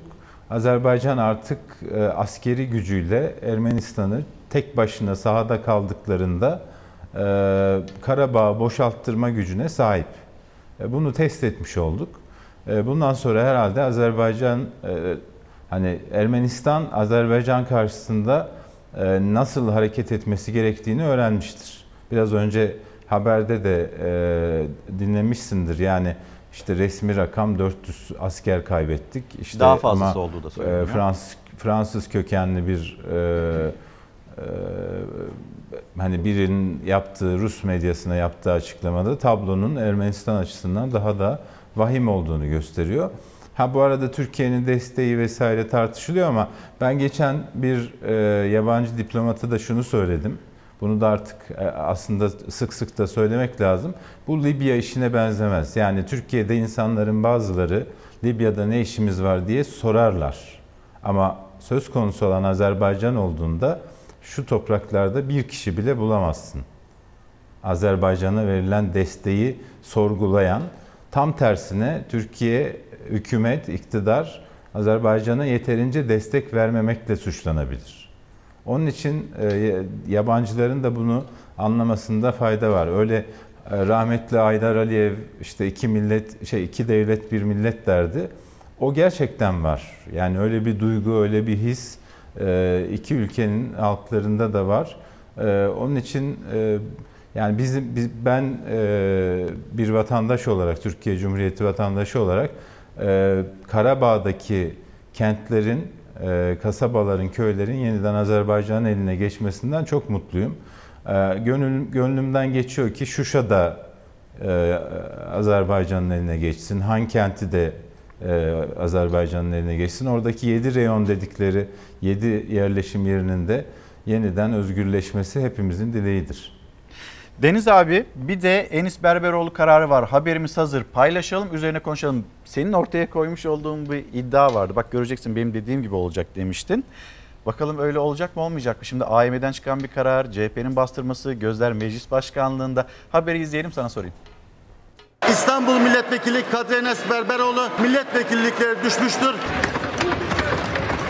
Oy birliğiyle verilen bu karar anayasadaki hak ve özgürlüklerin korunması açısından çok önemli. Bugün Sayın Enis Berberoğlu Cumhuriyet Halk Partisi'nin 27. dönem İstanbul milletvekilidir. CHP Anayasa Mahkemesi'nin gerekçesini gördü, vekilliğe düşürülen Enis Berberoğlu'nun derhal meclise dönmesini istedi. 17 Eylül'de oy birliğiyle Enis Berberoğlu'nun seçilme, siyasi faaliyette bulunma hakkı, kişi hürriyetiyle güvenliğinin ihlal edildiğine karar veren Anayasa Mahkemesi gerekçesinde seçilen milletvekili yargılanamaz dedi. CHP sevindi, MHP'den ilk itiraz duyuldu. Şimdi bekliyoruz. Yargı ne yapacak? Anayasa profesörü meclis başkanı ne yapacak? Sarayın mı, milletin mi iradesine uyacaklar göreceğiz. Anayasa Mahkemesi görev sınırlarını aşmış, anayasayı yeniden yorumlamış, Türkiye Büyük Millet Meclisi'nin yasama yetkisine tecavüz etmiştir. MHP'ye göre Anayasa Mahkemesi sınırları aştı. CHP Enis Berberoğlu yeniden milletvekili ve meclise dönmeli dedi. Gözler Meclis Başkanı Mustafa Şentop'a döndü. Ama daha önce gerekçeli kararı ve kesin hükmün kalktığını görelim diyen Şentop sessiz kaldı. Bunda yaşanacak her gecikme Hazreti Mevlana'nın söylediği gibi dikeni sulamaktan yani zulmetmekten başka bir şey değildir. Bazı arkadaşlarımız diyor ki derhal dönmelidir. Dayanaksız, mesnetsiz, bir gerekçe olmadan bir şey söylüyor arkadaşımız. Yeniden milletvekili seçilmesine karşın hükmen tutuklu olarak kovuşturma sürdürülüp infaz evresine geçilerek seçilme ve siyasi faaliyette bulunma hakkının ihlal edildiği sonucuna ulaşılmıştır. Anayasa Mahkemesi dosyayı davanın görüldüğü İstanbul 14. Ağır Ceza Mahkemesi'ne gönderdi. İlk derece mahkemesince yapılması gereken ilk iş Yargıtay'ın onama kararına bağlı sonuçların geri alınması amacıyla yeniden yargılama kararı verdikten sonra başvurucu hakkındaki yargılamanın durmasına karar vermekten ibarettir. Yani yeniden yargılamaya başlayacaksın ve yargılamayı durduracaksın diyor. Yani ne diyor Anayasa Mahkemesi? Çünkü Enis Berberoğlu milletvekilidir. Gözler yerel mahkeme ile birlikte gerekçeli kararın yayımlanmasından bir gün önce Anayasa Mahkemesi ziyaretiyle dikkat çeken Meclis Başkanı Mustafa Şentop'a çevrildi. Enis Berberoğlu meclise dönebilecek mi Deniz abi? Şimdi tabii bu şey ke- kehanet e, işi değil. Bu burada hukuk devletiysek dönmesi gerekiyor. Yani benim fikrimi soracak olursan dönmesi gerekiyor ama Mustafa Şentop'u dinlediğinde e, onun da verdiği yanlış kararın e, arkasında durmak gibi bir çabası olduğunu görüyoruz.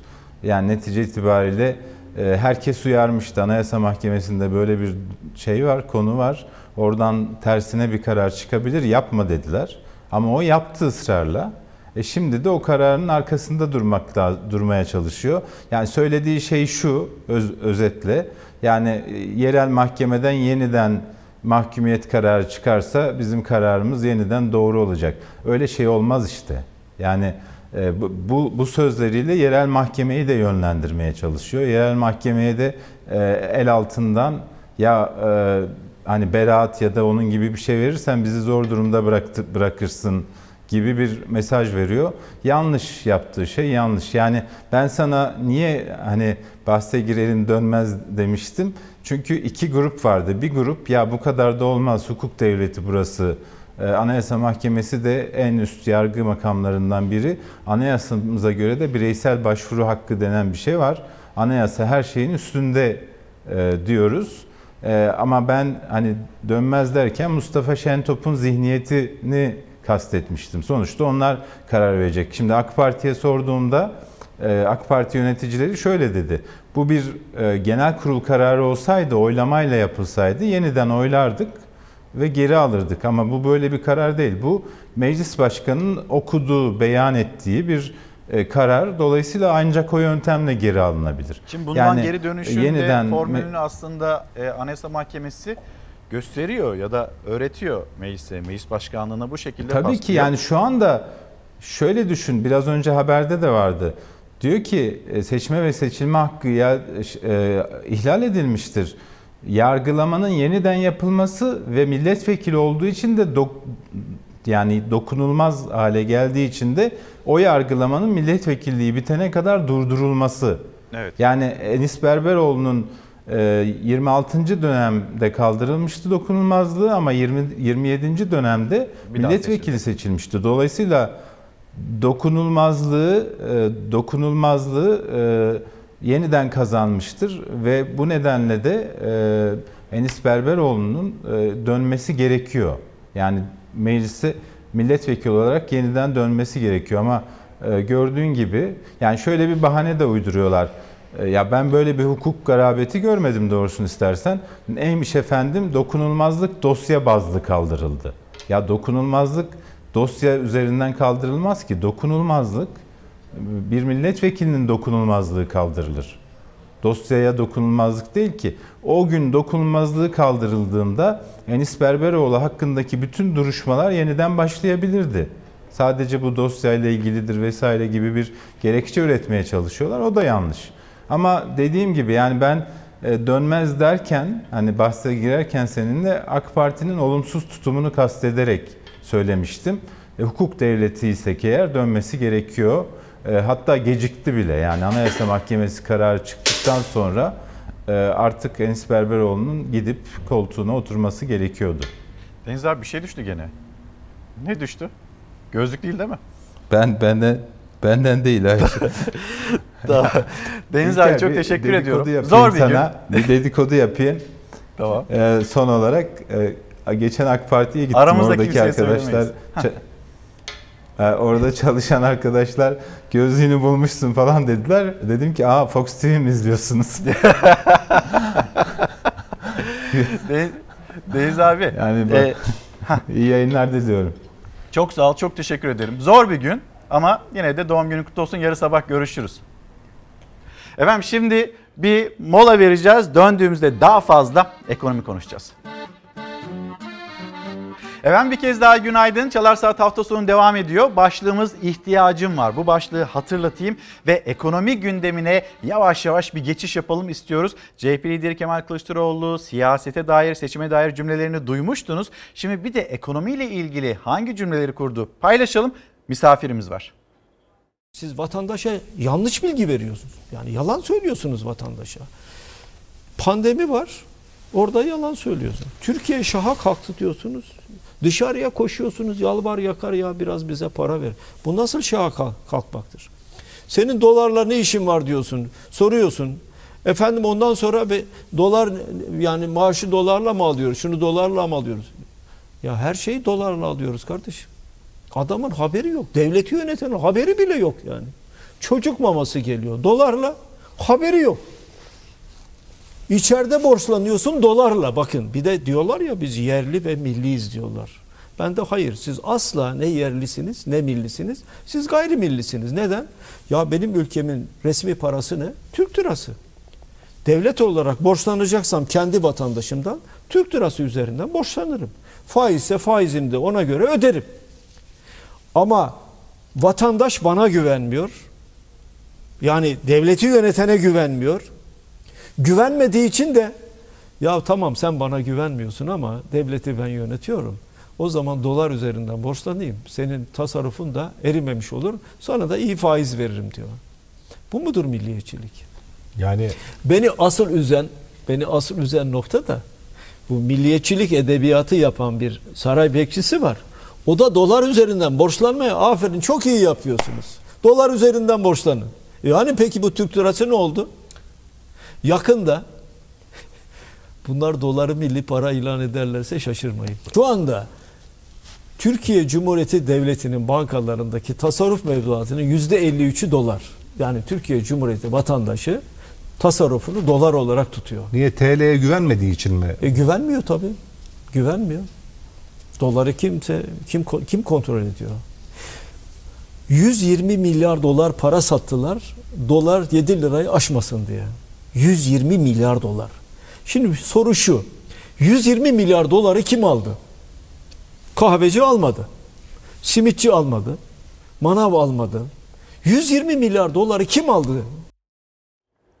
Efendim şimdi e, misafirimiz konuğumuz Profesör Doktor Veysel Ulusoy iktisatçı. Türkiye'nin ekonomi gündemine bakmak istiyoruz hocam sizinle birlikte. Günaydın. Hoş geldiniz. hoş bulduk. Önce bir piyasalara bakalım.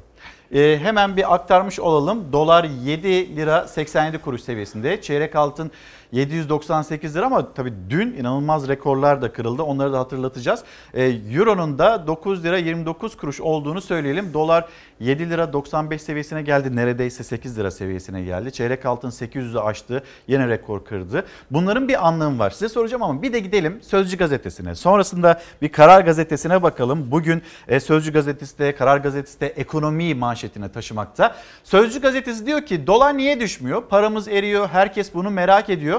Dövizdeki yükseliş piyasaya zam olarak yansıyor. Fakirleşiyoruz. Hazine eski müsteşarı Mahve İlmez faiz artırımına rağmen doların neden düşürülemediğini tek tek sıraladı. İşte onlar diyor. Bütçe açığımız büyüyor mu? Büyüyor. Dış borçlarımız yüksek mi? Yüksek. Enflasyonumuz yüksek mi? Yüksek. Cari açığımız yüksek mi? Yükseliyor. Döviz altın rezervimiz yeterli mi? Değil. Merkez Bankamız bağımsız mı? Değil. Uluslararası ilişkilerimiz iyi mi? Değil. Risklerimiz yüksek mi? Çok yüksek. Yabancılar girişin farkında mı? Farkında. Böyle devam ediyor. Böyle alt alta madde madde. Aslında bir reçete çıkıyor galiba ortaya değil mi? Mahfi Hem Hoca'nın nasıl? cümlelerinden sonra ki siz de çok yakın görüşürsünüz Mahfi Hoca'yla. Evet. e, Sizce neden düşmüyor? Mahfi Hoca'nın son cümlesi güzeldi ama neden düşsün ki diyor arkasından. En son cümle oydu. Daha doğrusu tümce diyelim. Bütün gördüğünüz İlker Bey buradaki yaklaşık 10-12 tane e, etken diyelim, ekonomik etken, e, Türkiye ekonomisinin genel dengesini belirleyen etkenlerdir. Bunlardan bazıları e, e, bozulabilir, negatif yönde ilerleyebilir, istemediğimiz yapıya dönüşebilir. Bazıları iyi gider ama bu dönemde hepsi mi kötü gider? Mahfi Hoca onun için bunu kaleme almış ve yazmış. Yoksa kolay kolay yazılacak bir aslında yazı değil. Yani Pandemi tem- olmasaydı %5 büyüyecektik dedi Hazine ve Maliye Bakanı. Bu arada siz dolara bakıyor musunuz? Ben dolara her gün bakıyorum, bakmak zorundayım. Çünkü e, dolarla beraber enflasyon, döviz, e, faiz oranı ve borsa temel olarak şu anda Türkiye ekonomisinin can damarını oluşturuyor. Aslında o da hata. Niye hata? Dikkat ederseniz biz e, açılıştan bu yana sarf ettiğimiz bütün cümleler finansal piyasalarla ilgili. Hiç Evet. üretim konuşmuyoruz. Evet. Hiç e, fabrikaları, işsizliği ve benzeri konuşmuyoruz. Aslında temel olarak onlarla başlamamız gerekir. Hani hep derler İlker Bey. Ya hocalarım konuşuyorsunuz, ediyorsunuz, eleştiriyorsunuz, yerden yere vuruyorsunuz ama çözümünüz nedir diye. Çözüm e, hocamızın e, dediklerinin tersini yapmadır şu anda. Çünkü her şey tersine gidiyor. Ki bunu Mahfi Eğilmez'de yapısal reformlar olarak anlatıyor. Tam da bu, tam da bu. Yani yapısal reformlar dediğimiz temelde 16 maddedir. Fazla da değil. Ve 16 maddeyi aslında karar vericiler bizden çok daha iyi biliyor. Nereye gitmesi gerektiğini çok daha iyi biliyor. Nedense o düğmeye basmıyoruz. Ama yapısal ka- e, e, kavramın, yapısal e, dönüşümün temel noktaları bunlardır. Örneğin bir şeffaflık. Bakın orada şeffaf sorunumuz var mı? Var. Hayır. E, sorunumuz var. İtibar Ama- ve güven Ha. sorunumuz var mı? Evet. O şeffaflık nedir biliyor musunuz? Merkez Bankası'ndan tutun. Kamu harcamaları.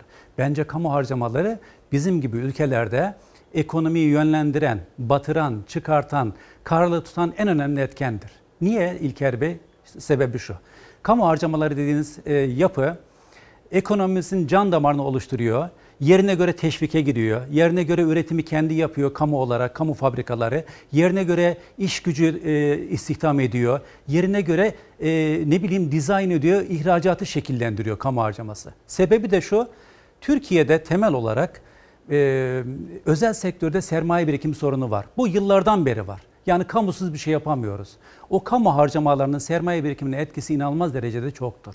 Yani bizim reel üretimi, istihdamı, ihracatı, ithalatı şekillendiren, özel sektörü yönlendiren o kamu harcamalarıdır. Maalesef onda şeffaf değiliz. En son işte gördünüz siz de e, Sayıştay'ın raporlarını hala üzerine tartışıyoruz. Aslında bizim o lüksümüz yok. Sebebi şu, Sayıştay anayasal bir kurumdur. Her şeyi ortaya koymuş. Onun fiili olarak e, mecliste naklen yayınla halkın önünde tartışılması gerekir. Biz onu yapmıyoruz. Şeffaflık dediğiniz en azından odur. Hocam şimdi bizim mesela bir makam araçları sorunu ya da kamunun inanılmaz e, harcamaları sorunu e, o da bulunmakta. Bir karar gazetesini okuyayım sonra Sayıştay raporları dediğiniz Sayıştay raporları bize neyi söylüyor biz neyi nerede yanlış yapıyoruz. Bir reçete var bunu ya da ekonomiyi yönetenler biliyorlar ama niye yapmıyorlar? Belki bunu da konuşmak gerekiyor. Günlük tedbir kura çare olmuyor. Doların 7.96 seviyesine geldiğini, yine Euro'nun da 9 lira 35 kuruş seviyesine geldiğini hatırlatıyor Karar Gazetesi. Merkez Bankası'nın faiz artırma ve e, BDDK'nın swap kararı sonrası 15 günde 3.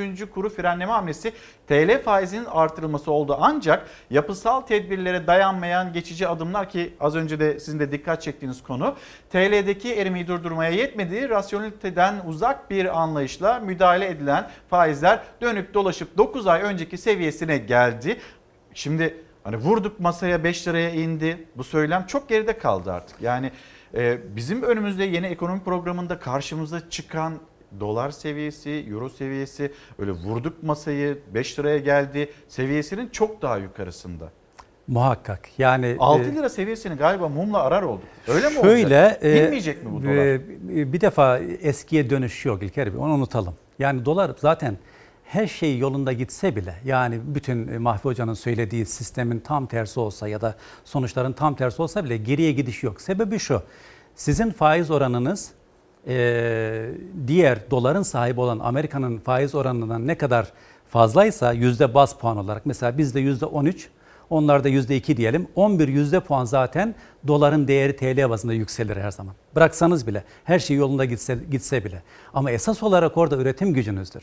Dikkat edin çok ilginçtir. Yani e, doların dolar konuşuyoruz. Gerçi euronun da döviz diyelim. Dövizin fiyatı Türkiye'de bütün etkenlerden bağımsız halde yukarıya doğru tek başına ilerliyor. Tabii ki çok etken var tabanda ama artık dövizin e, diğer ekonomik faktörlerle bağlantısı da koptu. Tehlike de bu. Örneğin CDS'e cevap vermiyor. CDS ki bizim e, risk primimizdir. Yani borçları ödeme, ödeme konusunda risk primimiz ondan bağımsız. Faizden bağımsız. Mesela faiz istediğiniz kadar artırın şu anda. Herkesin beklentisi niye bilmiyorum. Merkez Bankası Para Piyasası Kurulu faizi 200 bas puan artıracak. 250 bas puan artıracak. Artırmasa şöyle olur böyle olur.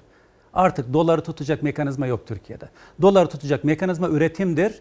Üretimde de hemen Efendim üretime geçtik biz doları e, sabitleyelim ve benzeri fikir yok. Biz 15 yılı kaybettik İlker Bey. Bu 15 yılı yerine getirecek mekanizmayı şu anda düğme olarak basmamız lazım ve sabretmemiz lazım. Hemen de işlerin yoluna gireceğini söylemek yanlış olur.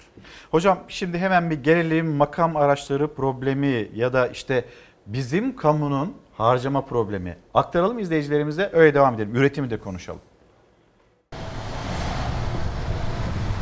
Kamudaki araç fazlalığına alıştı artık Türkiye ama bir de tamamen usulsüz olanlar var.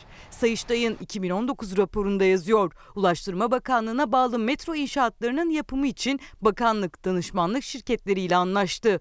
Metro yapımı için otomobil ihtiyacı anlaşması imzaladı. Ama Sayıştay'a göre araç sayısı ihtiyacın çok üzerinde. Üstelik lüks ve inşaat için kullanılmıyor. Hepsinin bakanlık merkez teşkilatında kullanıldığı yazıyor. Tabloda Ulaştırma Bakanlığı'na bağlı 5 metro inşaatı için 33 binek 25 lüks araç kiralanmış. Kamu etiğine aykırılığın yanı sıra lüks arabalar için rüşvet diyemeyen Sayıştay hediye alma ve menfaat sağlamaya aykırı ifadesini kullandı. Sayıştay'a göre bakanlık lüks araçlar için danışmanlık şirketlerini kullanıyor. Hazinenin kasasından çıkacak para için aslında mevzuat açık. Kamu kurum ve kuruluşları kiraladığı araçlarda lükse kaçamaz. 1600 motor hacmini geçmemesi gerekiyor kiralanan araçların ve %50 menşeinin yabancı uyruklu olmaması gerekiyor. Ama Sayıştay'ın raporunda yazdığı gibi kiralanan araçların tamamı 2000 motor ve 3000 motor hacminin üzerinde. Raporda da yazıldığı gibi kamudaki lüks araç tutkusu kaynağı hazinenin daha fazla kullanmak zorunda kalmasına ve cari açığı olumsuz etkilemesine sebep oluyor. Sayıştay yıllara göre hazırladığı denetim raporunun en son kısmında bir önceki yılın bulgularının takibini paylaşıyor. Tarım Bakanlığı'nın 2018 yılı incelemesinde il müdürlükleri için kiralanan lüks araçların usulsüzlüğünün giderilmesini istemişti. Ama tam olarak yerine getirilmedi. 2019 yılındaki incelemesinde o kiralanan lüks makam araçları borçlarının bir kısmının hala iade edilmediği ortaya çıktı. Sayıştay'ın 2019 Merkez Bankası değerlendirme raporunda da başkan ve başkan yardımcıları için kiralanan 35 tane lüks makam aracı var. Merkez Bankası Başkanı'na 3, yardımcılarına ise ikişer lüks araç 36 aylığına yani 3 yıl süreyle kamu kaynağı kullanılarak kiralandı. Aslında her kamu kurumuna hitaben Merkez Bankası üzerinden kanunu hatırlatan Sayıştay, kiralanacak araçların lüks olmaması gerektiği gösterişten uzak olması, daha ekonomik ve ucuz olması gerektiğinin de altını çizdi. Tüm bu yaşananların bir karşılığı var aslında. İsraf. Biz israfı da önlediğimizde ciddi bir kalemi kapatmış olacağız ya da bir gelir sağlıyor olacağız. Hem israf hem bir yandan böyle bütçe artırımı, o harcamaların e, devam etmesi bizi bir yere götürmüyor. Bir Cumhuriyet Gazetesi'ne bakalım, okuyalım. E, Diyanet 7 bakanlığı soladığı 1.5 milyar lira arttı bütçesi. Şeyhleri ve tarikat liderlerini devlet protokolüyle ağırlayan, cenazesine devlet töreni düzenleyen AKP iktidarı Diyanet'in bütçesini de katladı.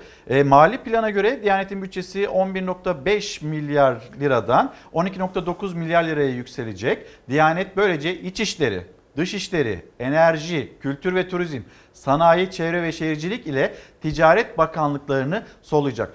Ticaret Bakanı Ruslar Pekcan'ın bir açıklaması vardı. Şimdi yine dönüp dolaşıp dolara geliyoruz ya da dövize geliyoruz ya da Hazine ve Maliye Bakanı Berat Albayrak ben oraya bakmıyorum kur kontrolümüzde cümlelerine geliyor. Yani dolarla ilgilenmiyorum cümlesine. Ama dolara bakılmak zorunda. Çünkü biz ihracat yapacaksak bile ithalat yapıyoruz. İthalatı da dolarla yapıyoruz, euro ile yapıyoruz. Yanlışım varsa hocam düzeltin beni de Estağfurullah ne demek? Şöyle İlker Bey. Şimdi dolar e, yurt dışının e, fiyatıdır biliyorsunuz. Yurt dışındaki işlemlerin fiyatıdır TL bazında. E, bizim reel piyasada e, ürünün üzerinde gördüğünüz fiyat e, veya e, emek piyasasında ücret e, emeğin fiyatıdır. Fiyatlar her zaman konuşulur. E, ne zaman ki biri e, diğerlerine göre fazla bir değişim ya da sıçrama gösterirse o daha fazla konuşur. Ücret sabit kalıyor, reel olarak eriyor. Fiyatlar inanılmaz derecede enflasyonist baskı şeklinde yukarılara gidiyor. Döviz de aynı şekilde fiyatı takip ediyor. Yani dünyayı yöneten, dünyayı şekillendiren piyasaların fiyatlarıdır. Dolayısıyla dövizi kesinlikle konuşmamız lazım. Ee, ithalat ihracatta dediniz. Orada çok önemli. Biz her gün dolara bakıyoruz. Bakın enflasyon sepetinde 418 tane madde var. Yani ürün grubu var. Evet. Ve 418 ürün grubunun hepsi ama hepsi dolardan etkileniyor. Ya da eurodan ya da Tanzanya lirasından etkileniyor. İnanılmaz şekilde. Nerede ihraç ithal ediyorsanız e, o şekli size döviz kuru veriyor. Ve dolayısıyla insanlar döviz kuruna bağlı bir şekilde yaşam tarzlarını sürdürüyor. Muaf bir tane bile kalem yok mu o 418 Kesinlikle yok. Kesinlikle üründen? yok. Bakın e, işte E, sayın- dolar artıyor, enflasyon öyle artmıyor. Ee, onu da konuşalım ama önce şu ihracat ithalatı bir kapatalım. Orada e, hiç değişmeyen bir yapımız var. Çok kararlıyız. Belki Türkiye ekonomisinin en kararlı olduğu nokta e, Kararlı olmak. Kararlı, evet inanılmaz kararlı. E, cümlenin sonuna bir bakın. İthalatımızın %90'ı ara malı ve sermaye malı. Ama hiç değişmedi. Yaklaşık 30 yıldan beri aynısı. Ee, bunun içinde teknoloji transferi var. Doğaldır. Yani burada ben hani ya niye böyle demiyorum ama oran olarak çok fazla. Tabii ki bir ülke teknoloji üretemiyorsa, belirli ürünleri yapamıyorsa, edemiyorsa daha kaliteli ürünleri yurt dışından alır. Ama %90'ı siz eritemezsiniz bağım bağımlılığı. Büyük bir pro- problem vardır. O zaman her zaman dolar konuşursunuz. O zaman her zaman euro konuşursunuz. O da üretime çıkıyor zaten. E kesinlikle zaten. Bu- Bugünlerde de bir tartışma başladı. Ben de onu anlamsız buluyorum. O da şu. Efendim bazı ekonomistler işte ihracatın ithalata bağımlılık oranı %60, %70 ve benzeri diyorlar. Aslında temel olarak %10 ve 15'lerde. Zannedersem karar vericiler de buna katıldılar. Böyle bir şey yok. En kolayı e, hangi ürünleri, ara mallarını ihraç ediyorsunuz, hangi ürünleri ithal ediyorsunuz ona bakıp karar vermektir. O da yaklaşık %60-65 seviyesinde. Yani ithalat olmasa ihraç, ihraç edemiyoruz biz.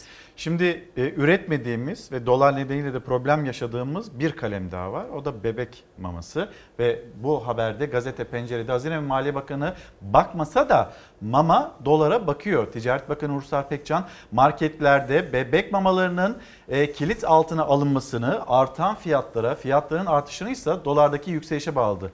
Evet marketlere gidiyorsunuz bazı ürünler kilitli. Yani bu da e, hocam bir habere gidelim. Onun Olur, üzerinden olur. bir konuşalım. Paylaşalım efendim bebek mamasındaki o fiyat artışına.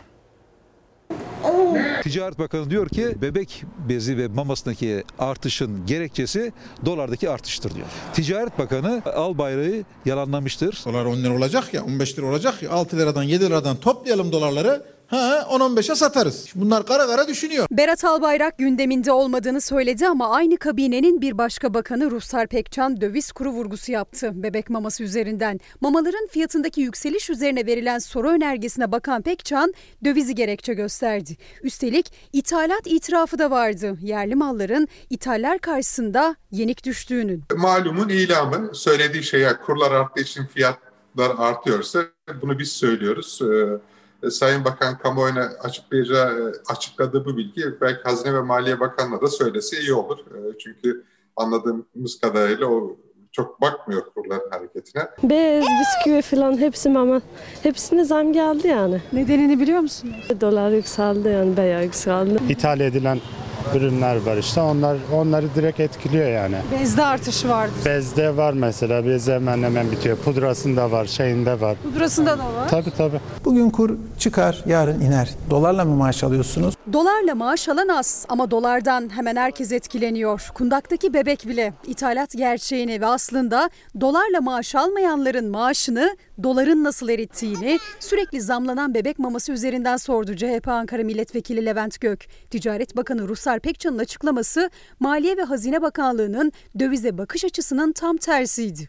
Yerli üretimin oldukça sınırlı olması ve ithal malların hakimiyeti nedeniyle ithal girdilerinden oluşan ürün fiyatının temel olarak döviz kurlarındaki değişiklikler nedeniyle arttığı anlaşılmıştır. Şimdi Sayın Albayrak'ın çıkıp bir açıklama yapma borcu bulunmaktadır. Döviz kuru benim için hiç önemli değil. Hiç işin o tarafına bakmıyorum. Kur meselesinden en karlı çıkan biz olacağız. Çünkü artık kurun kontrolü bizim elimizde. Döviz tabelalarında doların giderek yükselen seyrine bakmamak da bir seçenek tabii ama peki ya o doların raflardaki etkisi işte ondan hiç kimse kaçamıyor. Özellikle anne ve babalar. Bebek mamaları çok pahalı. Pahalı olduğu için çocuklarımıza yediremedik yani alıp yediremedik. Daha uygun şeyleri aldık. Evde işte yaptık undan falan bisküviden. Öyle yani. Yaşamak için işte uğraşıyoruz. Dolayısıyla ben kurlara bakmıyorum, onunla ilgilenmiyorum demek aslında ülke ekonomisinde bir anlamda sahipsiz olduğunu gösteriyor ki gittiğimize itibariyle Dolar 7 lira 94 kuruş, euro 9 lira 35 kuruşu aşarak kendi rekorunu yeniledi. Altın da yerinde durmadı. Bir hafta içinde %2,7, bir aydaysa %4'ün üzerinde değerlendi. Gram altın 488 lira oldu. Peki bu dolar başıboş mu? Sahiplenen biri yok gibi görünüyor çünkü. sizin TL'nizi koruma imkanınız kalmamışsa ben o işle hiç ilgilenmiyorum gibi bir açıklama yapabilirsiniz. Dolar sadece ihracatta e, kullanılan bir e, para birimi değil. Aynı zamanda ithalatta da kullanıyoruz. Bu aslında bir anlamda doların yükselişiyle e, yapılan mücadelenin kaybedildiğinin itirafı. Yalçın Karatepe hocam da bunu itiraf olarak nitelendiriyor. Baktığımızda şimdi diyor ki Ruslar Pekcan yerli üretimin sınırlı olması demiyor. Oldukça sınırlı olması diyor. Yani üretmiyoruz diyor. Ve bebek maması ya biz bebek maması da mı üretemeyecek bir ülkeyiz? Hani Şimdi- yeri geliyor kocaman ülkeyiz. Büyük bir ekonomiyiz deniliyor. Ama böyle bir tabloyla karşı Biz üretiyoruz. İçindeki malzemeler üretim bizim. Dışındaki ambalaj ve isim başkasının. Evet. Dolayısıyla dolara bağlı. Yani üretimin çoğu zaman e, yapısı, maliyet yapısı etkilenmeyebilir dolardan içeride. Yani çünkü bütün kaynaklarımız bizde, bütün e, içeriği bizden ama dışarıya ambalajı yaptığında do- e, bebek mamasını ve bir de e, patentini koyduğunuzda fiyatlar dolara bağlı oluyor. Çünkü bize satıyorlar bizim ürettiklerimizi. Bir de böyle var.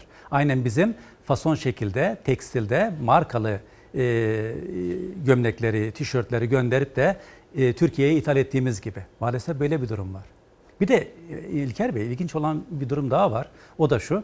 Hani dediniz ya bütün maddeler mi dolara bağlı? Diyelim maddeler dolara bağlı değil. Demiyorum artık Siz hocam. deyin, Onu deyin, söylemiyorum deyin, deyin. artık. Sizin dükkanınızda... Ben orada yanıtımı aldım. Si- Hatta ekleme de yapacağım. Sizin dükkanınızda, e, bakkalınızda e, hiçbir madde, hiçbir ürün dolara bağlı değil. Piyasada enflasyon artıyor, piyasada dolar kuru artıyor ve siz ucuz kaldınız. Durur musunuz? Etiketleri değiştirmez misiniz? Ha fırsatçılar. Fırsatçılar da değil. Siz çok ucuzladınız. Mecburcular yani, mı me- Mecbur. Yani burada e, davranışsal bir yapı var ekonomik bağlamda. Çok ucuza malzemeyi satmak istemezsiniz. Dolar yükseliyor E, diye. günlük olarak enflasyon olarak artıyor o zaman. E, artıyor evet. Mesela günlük hesaplanır mı bu? Haftalık hesaplanır mı? Aylık hesaplanıyor karşımıza. Topu atıyorsunuz, topu atıyorsunuz. Evet. Ben de söyleyeyim günlük hesaplanır, saatlik de hesaplanır. Günlük sanayi de hesaplanır. Mümkündür. Bu teknolojide her şey mümkündür. Ee, bence her kurumda yapması lazım. Bizim yaptığımız gibi. Günlük hesaplanır. Siz bunun çalışmasını yapıyorsunuz. Ortalama bir haftalık, bir aylık demiyorum. Bir haftalık enflasyon en son sizin ölçümlerinize göre ne kadardı? İlker Bey... e, e, Oradan TÜİK haberine geçeceğim. Tabii tabii ilginç bir e, şey var, süreç var aylık enflasyonda. Ayın ilk günleri sanki 80'lere dönmüş gibi inanılmaz bir zam yağmuru oluyor, etiket değişimi oluyor. Ve arkasından ilk haftadan sonra özellikle 9 günden sonra biraz duruluyor. Ayın ortasına itibaren tekrar e, yükselmeye başlıyor fiyatlar ve ayın sonuna doğru tekrar duruluyor. Örneğin Ekim enflasyonunu ilk 9 günde %2'den aşağı demiyoruz. %2. Evet, aylık olarak. Hocam şimdi e, TÜİK'in açıklamış olduğu, bu arada izleyicilerimize size de soralım. Siz enflasyonu nasıl hissediyorsunuz ya da işte TÜİK'in açıkladığı seviyelerde hissediyor musunuz, hissetmiyor musunuz? Lütfen en doğru bilgiyi, veriyi bizimle paylaşacak olan ve yaşayan sizsiniz. E, bize ihtiyacım var başlığı altında mesajlarınızı gönderebilirsiniz. Bir TÜİK, TÜİK'in açıkladığı enflasyon rakamı sonrasındaki tartışması hatırlayıp geri dönelim.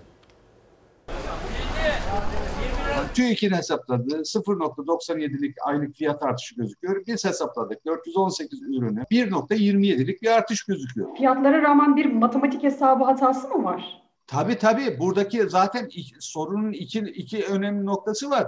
Bir TÜİK'in aldığı rakamlar üzerinden zaten 1.27'lik artı, aylık artışı buluyoruz. Ya TÜİK e, 418 ürünün tek tek ağırlıklarıyla, çarpımıyla toplamını herhalde birileri yapmaz diye düşünmüş olabilir. Sadece ben değil, e, birçok ekonomist bu benim yapmış olduğum işlemden sonra bu oranları hesapladılar. E, Aşağı yukarı 1.20'nin üzerinde bir aylık fiyat artışı çıkıyor. Ürünler aynı, fiyatlar aynı, işlem aynı, toplama, çarpma, çıkarma. Ama çıkan tüm sonuçlar TÜİK'in enflasyonundan uzak. Ekonomistlerin hesabıyla enflasyon aslında daha yüksek. TÜİK otomotiv satışına da başlarsa iyi olur. Mesela benzinli otomobil geçen yıl 117 bin liraymış. Bu yıl 157 bin lira. 151 bin lira benzinli otomotiv görebiliyor musunuz piyasada? TÜİK'in fiyatları nereden aldığı merak konusu. Ancak bu kez kendi internet sitesi üzerinden yayınladığı o fiyatlar üzerinden bile ortaya çıkan sonucu açıklayamaması tartışılıyor. Giyimde fiyatlar düştü gözüküyor. Ama bir en önemli nokta orası. İlk 20 ürünün e, 16'sında fiyat artmış. 4'ünde sadece fiyat düşmüş. Ama TÜİK e, her nedense fiyat düştü diye vermiş. Karar Gazetesi ekonomi yazarı İbrahim Kahveci'ye göre TÜİK'in Eylül sonucu Eylül verilerinden uzak. Zaten son 3 ayda e, TÜİK'in enflasyonu hep 11.70'lerde, 11.8'lerde kilitlendi kaldı. Hani doların bir dönem 6.85'te kilitlenmesi gibi veriler böyle kilitleniyor. Ne TÜİK'in ne de Maliye Bakanı'nın hesaba kattığı dolar Merkez Bankası'nın enflasyon raporunda yer aldı. Merkez Bankası döviz kurundaki artış üreticinin maliyetini bir ayda %2,65 bir yıldaysa %14,33 arttırdı dedi. Ama bu maliyetin raflara yansımasına gelince herkes sessiz. Yani kur maliyetinin raf fiyatlarına yansıması olmuyor. Yani inanılmaz mucizeler yaşıyoruz. Ama yine de baktığımız zaman Merkez Bankası son iki ayda faizi 7.35'ten 11.50'ye kadar çıkarmışsa ortada ciddi bir enflasyon baskısı olduğu belli zaten. Bakliyatta da artık dışa bağımlı olan Türkiye mercimeği %48, kuru fasulyeyi %35, bulguru %19,68, pirinci %13,89 zamlı yedi. Hem de TÜİK verilerine göre. Dolarsa yeni bir rekor kırdı. 7 lira 86 kuruşu gördü. Euro da 9 lira 25 kuruşu aştı sabah saatlerinde. Türk lirasının değeri 26 yıl geriye gitti. Şimdi de kur 2016'dan beri sert yükseliyor ve sürekli değer kaybediyor Türk lirası ve bu değer kaybı hem 94'ün hem 2001'in altında e, kaldı. Yani daha değersiz bir TL ile karşı karşıyayız. Bunu tabiri caizse ka- kağıt üzerinde cennet yaratıyoruz. İnanan yaşar, inanmayan yaşamaz. Kağıt üzerinde cennet yaratıyoruz. İnanan yaşar, inanmayan yaşamaz. Güzel bir terim. Ee, şimdi hocam biraz böyle sosyal medya oradan da seçtiğimiz başlıklar var. Mesela emeklilerimiz lütfen bizden bahsedin diyor. Sonra e, üretim, çiftçimiz lütfen bizimle ilgili de cümleler kursun e, Veysel Hoca demekte. Kantinciler unutmayalım. Onlar da bir şeyler istiyor. Tamam Ee, hocam. Çok önemli. Ozan Bingöl, vergi uzmanı SGK'nın sitesinde emeklileri temsilen kullandığı resimlerin çoğu yabancılara ait. galiba ülkemizde mutlu emekli bulamadılar. Bakıyoruz görsellere evet ne kadar da mutlu ama bu fotoğrafların yabancılara ait olduğunu söylüyor Ozan Bingöl. Bununla ilgili birkaç cümlenizi alırken ben Oğuz Hoca'nın e, sosyal medyasına geçeyim. Ben yaklaşık iki yıl önce bunu e, keşfet, keşfettim derken ben de e, fark ettim. E, ve arkasından bakanlıkların sayfalarına da bir bakın sadece SGK'nın değil. Yani e, plaketten şurayı ziyaret ettik, burayı şöyle yaptık, şununla konuştuk, çok verimli oldu kelimelerden başka bir şey bulamazsınız. İnanır mısınız? Halkla ilişkiler ve tanıtım. Eh, öyle mi diyelim? E, ben e, şu yani bir reklam diyelim ona. Reklam ben diyelim. direkt reklam diyorum. E, birkaç ay önce pandemi döneminde hemen öncesinde ben e, Tarım Bakanlığı'nın sayfasına girip stok yapımızı öğrenmek istedim. Maalesef öğrenemedim. Çünkü Cumhuriyet'te bir köşe yazısında yazmak istedim. Ta Amerika'ya bağlandım. Gerçi ta dediğim hani e, internette bağlandım ve haftalık olarak, aylık olarak Türkiye verilerini, stok yapısını orada görebiliyoruz. Naçizane karalamamı getirdim buraya ben. Bu Türkiye'nin pandemi öncesinde stok yapısı. Biraz e, net değil ama olsun. E, ben bunu görmek istiyorum Tarım Bakanlığı'nın sayfasında. Resimleri görmek istemiyorum. İnsanlar resimleri görmek istemiyor. Orada fiili olarak pamuğun fiili olarak bakliyatın e, fiyatlarını günlük olarak görmek istiyorlar. Onu e, ana sayfaya koymak ist- istiyoruz. Bu bunu bilmeden, bu yapıyı bilmeden, stok yapısını bilmeden, biz pandemiye nasıl girdiğimizi bilmeden politika oluşturamayız. Pandemiye kötü girdik biz. Stoklarda kötü girdik. Belki de haberde... Ama pandemi olmasaydı %5 büyüyecektik. dedi. Ee, o şey e, İlker Bey yani o bir yani ne diyeyim ben kelimeyi seçmek istiyorum Ee, yanılgı. Yani biz baz yılına göre 5 yıl büyüyecektik. Geçen yıl hiç büyümedik ki. Hiç büyümediğiniz, küçüldüğünüz bir yerde e, oturduğunuz yerde büyürsünüz zaten. Hocam diyor ki e, doçent doktor Oğuz Demir'de Türkiye monitörü araştırmasına göre vatandaşın %87.1'i günlük hayatta kullandığı ürün fiyatlarının oldukça arttığını söylüyor. %58.2'si ise çok arttı diyor. Yani azalanları hiç söylemiyor e, O- Oğuz Hoca. Şimdi o zaman saklanan bir enflasyon mu var? Var. Saklanan bir enflasyon var. Bunu herkes biliyor. Bir de şöyle bir, şey- bir şey düşünün. Her gün insanlar markete gidip çıktıktan sonra yahu ben ne aldım ki diyorsa sorun vardır. Yani e, sorun şöyledir. E, enflasyona göre artan e, ya da endekslenen ücreti fiyat artışlarına yetmiyor demektir bu. Yani ben bunu şöyle tasvir ediyorum. 25 kuruşa aldığınız e, naylon poşeti artık 150-200 liraya dolduramıyorsanız sorun vardır. E, iki nedenden dolayı sorun vardır. Bir hayat pahalıdır. Zaten fiyatlar çok yüksektir. Bir de fiyatların artış hızı çok yüksektir. Biz de ona enflasyon diyoruz. Zaten biz günlük hepsini görüyoruz onların. Günlük olarak hangi maddelerin %10 arttığını, %10 azaldığını, e, ne kadar bir trende sahip olduğunu, etin nereye gittiğini fiili olarak görüyoruz. Oğuz Hoca'nın söylediği tamamen gerçek.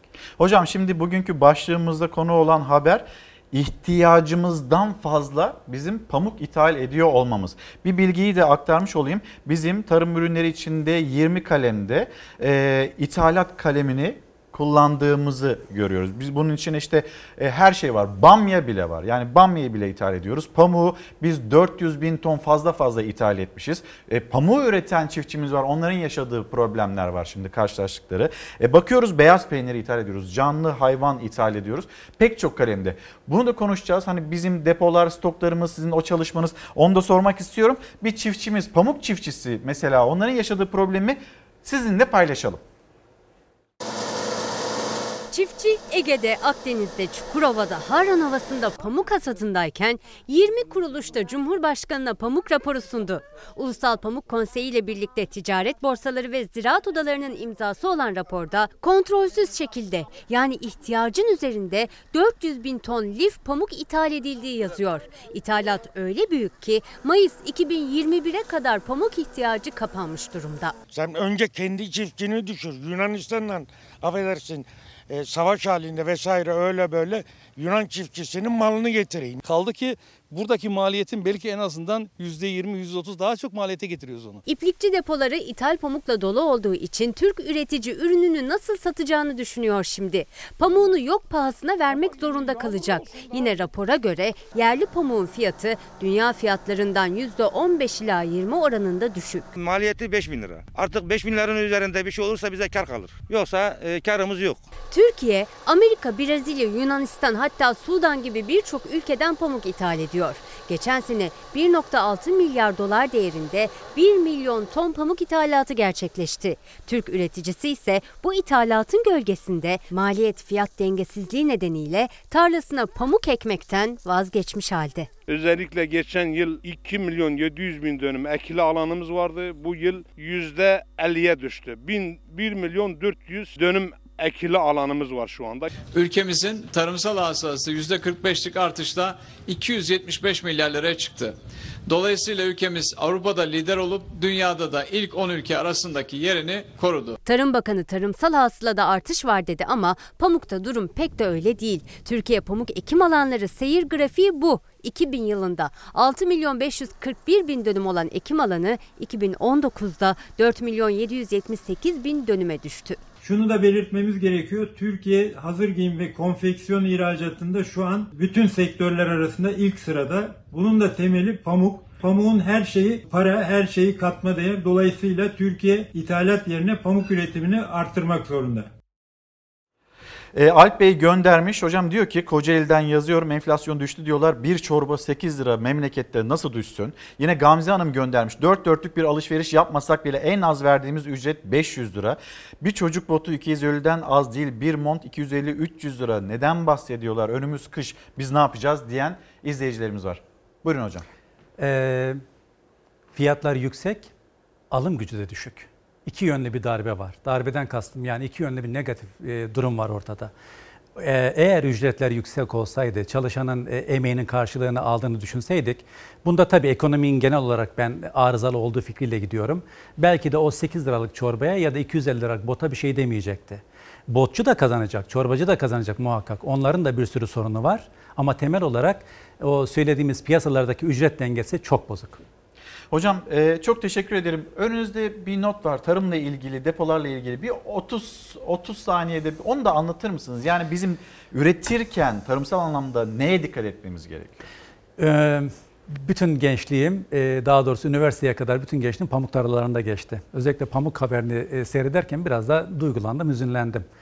400 e, bin ton pamuk ithal ediyormuşuz. Aslında bu yeni de bir şey değil. Yıllardan beri, yaklaşık 15 yıldan beri biz pamuk ithal ediyoruz. Niye biliyor musunuz? Pamuk örneğin son 3 yıldan beri 2.70 ile 3.5 arasında kilosu değişiyor. Olacak bir şey mi? Pamuğun zahmeti, pamuğun süresi, tarla kiraları ve benzeri inanılmaz bir maliyet var. Ben pamuk üzerinde gittim ama buğdayda da aynı şey geçerli. Diğer hububat ürünlerine de geçerli. Tarımın sorununu konuşmakla bitiremeyiz. Belki bir dakikaya sığdıramayız. Ama şu bir gerçek ki tarlaya değer vermediğimiz sürece sadece tarımdaki büyümeyle övünmekle kalırız. Ülke ekonomisi %10 küçülse bile. Hocam çok teşekkür ederim. Profesör Doktor Veysel Ulusoy'la konuştuk. Ekonominin gündemine baktık. Bir mola verelim. Daha çok haberimiz var paylaşacağımız. Efendim bir kez daha günaydın. Çalar Saat hafta sonu devam ediyor. Başlığımız ihtiyacım var. Hemen sosyal medya hesaplarımızda bir hatırlatmış oldum. İlker Karagöz Fox Instagram adresim, Karagöz İlker Twitter adresim. Bizlere bu adreslerden ulaşabilirsiniz ve şu ana kadar gelen mesajlar mesela atanamayan arkadaşlarımız var ve işte öğretmenlerimiz var, sağlıkçılar var, mühendislerimiz var atanmak istiyorlar. Atanmaya ihtiyaçları var, çalışmaya ihtiyaçları var. Ya da liyakatli atamalara Türkiye'nin ihtiyacı var. Esnafımız bir yandan işsizlik sorununu yaşıyorlar. Diğer yandan maliyetler ne kadar yüksek bunlar dertlerini anlatmaya çalışıyor. Bir siyasetçi yine sokakta İyi Parti lideri Meral Akşener onların derdini dinledi. Bir dokundu bina işitti. Esnafımızı konuşacağız. Tarımı tekrar tekrar konuşacağız. Türkiye'nin Covid gündemi var. Covid gündemine farklı farklı e, açılardan yaklaşacağız. Ne oluyor memlekette? Bu salgın söylenildiği gibi Sağlık Bakanı Fahrettin Koca'nın söylediği gibi kontrol altında mı değil mi? Birlikte anlamaya çalışacağız. Memleket turuna çıkacağız ama önce bir memleket havasını paylaşalım.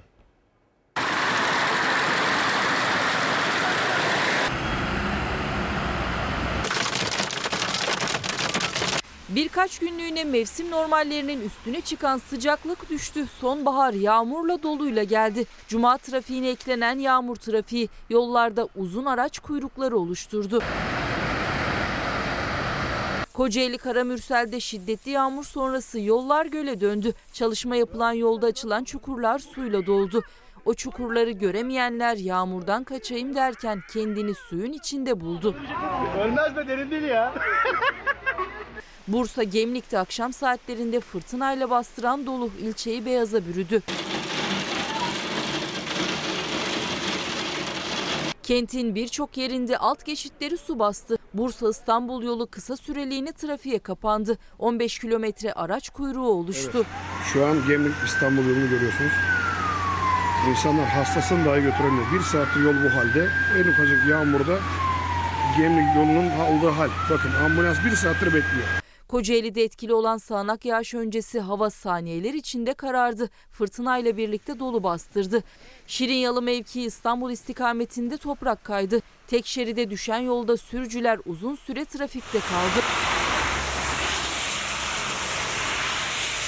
İstanbul'da da yağışla birlikte başlayan trafik felç oldu. Yoğunluk %85 seviyelerine ulaştı. Son günlerin yoğunluk rekoru kırıldı.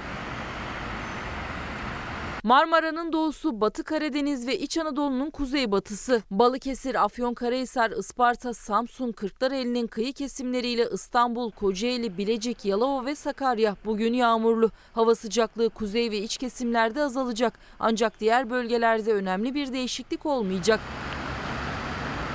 Pazar günü ise yağış sadece Doğu Karadeniz kıyılarında görülecek. Sıcaklıklarda önemli bir değişiklik beklenmiyor. Ancak güneşli gökyüzü gün içinde hissedilen sıcaklıkları birkaç derece artıracak. Ancak özellikle sabah ve akşam saatlerindeki sonbahar serinliği bugünlerde hasta edebilir. Dikkat etmekte fayda var. Nermin Hanım günaydın. Halkın durumu ne olacak diye sormakta. Serpil Hanım benim halkım nasıl geçiniyor? Bu zamlardan nasıl etkileniyor? Çocuğuna istediği yiyeceği alabiliyor mu? İstediği giyeceği alabiliyor mu? Bunları düşünenlere ihtiyacımız var bizim. Mesajı bu şekilde. Aydınlık Gazetesi manşeti aslında yarın bunu bolca konuşuyor olacağız. Kuzey Kıbrıs Türk Cumhuriyeti'nde Cumhurbaşkanlığı yarışı var ve yarın bununla ilgili özel bir yayında gerçekleştireceğiz. Geri dönecek olursak Türkiye'nin koronavirüs gündemiyle ilgili bir bilgiyi paylaşıyor Aydınlık Gazetesi. Virüs cildimizde 9 saat yaşıyor. Yeni bir araştırma koronavirüsün ciltte 9 saat canlı kalabildiğini gösterdi. Bilim Kurulu üyesi Profesör Doktor Tevfik Özlü maske ve mesafenin yanı sıra el temizliğinin önemine çekti. Zaten en başından beri zaten bunu konuşuyoruz. Başka bir şey konuşmuyoruz. Çünkü belki aşı müjdeleri geliyor olsa da elimizde şu anda net olarak çare olan bir aşı olmadığı için maske, mesafe ve hijyen bu kurallarla ilerlemek durumundayız. Bir yandan hani okullar açılıyor. Bunun e, kaygısını yaşayan veliler var. Önümüzdeki hafta itibariyle e, ana sınıfları ya da okul öncesi eğitim haftanın 5 günü itibariyle başlıyor. İkinci sınıflar, üçüncü sınıflar, dördüncü sınıflar ve bir yandan da 8. sınıflar, 12. sınıflar onlar da yüz yüze eğitime başlayacaklar haftanın belirli günlerinde. Her gün olmayacak ama kademeli olarak burada çalışmalar da devam ediyor. Aydınlık Gazetesi'nden sizleri bir Milliyet Gazetesi'ne geçirmek istiyorum. Milliyet Gazetesi'nde tam da böyle okulların açıldığı dönemde çocuklarımız, çocuklarımız acaba nasıl etkilenirler? Etkilenirlerse hani o virüsü alıp büyüklerine, evlerine getirirler mi? Bunun sıkıntısıyla ilgili bir haber. Bir haftada 485 yeni çocuk hasta. Sağlık Bakanlığı'nın son haftalık raporuna göre Covid-19'a yakalanan 15 yaş altı çocuk sayısı 28 Eylül 4 Ekim haftasında 485 artarak 21.024'e yükseldi. Son bir haftada 2 yaşından küçük bir bebeğin daha yaşamını yitirmesiyle 15 yaş altı hayatını kaybeden çocukların sayısı da 15'e ulaştı. Bu da çarpıcı bir bilgiydi sizlerle paylaşmak istedik.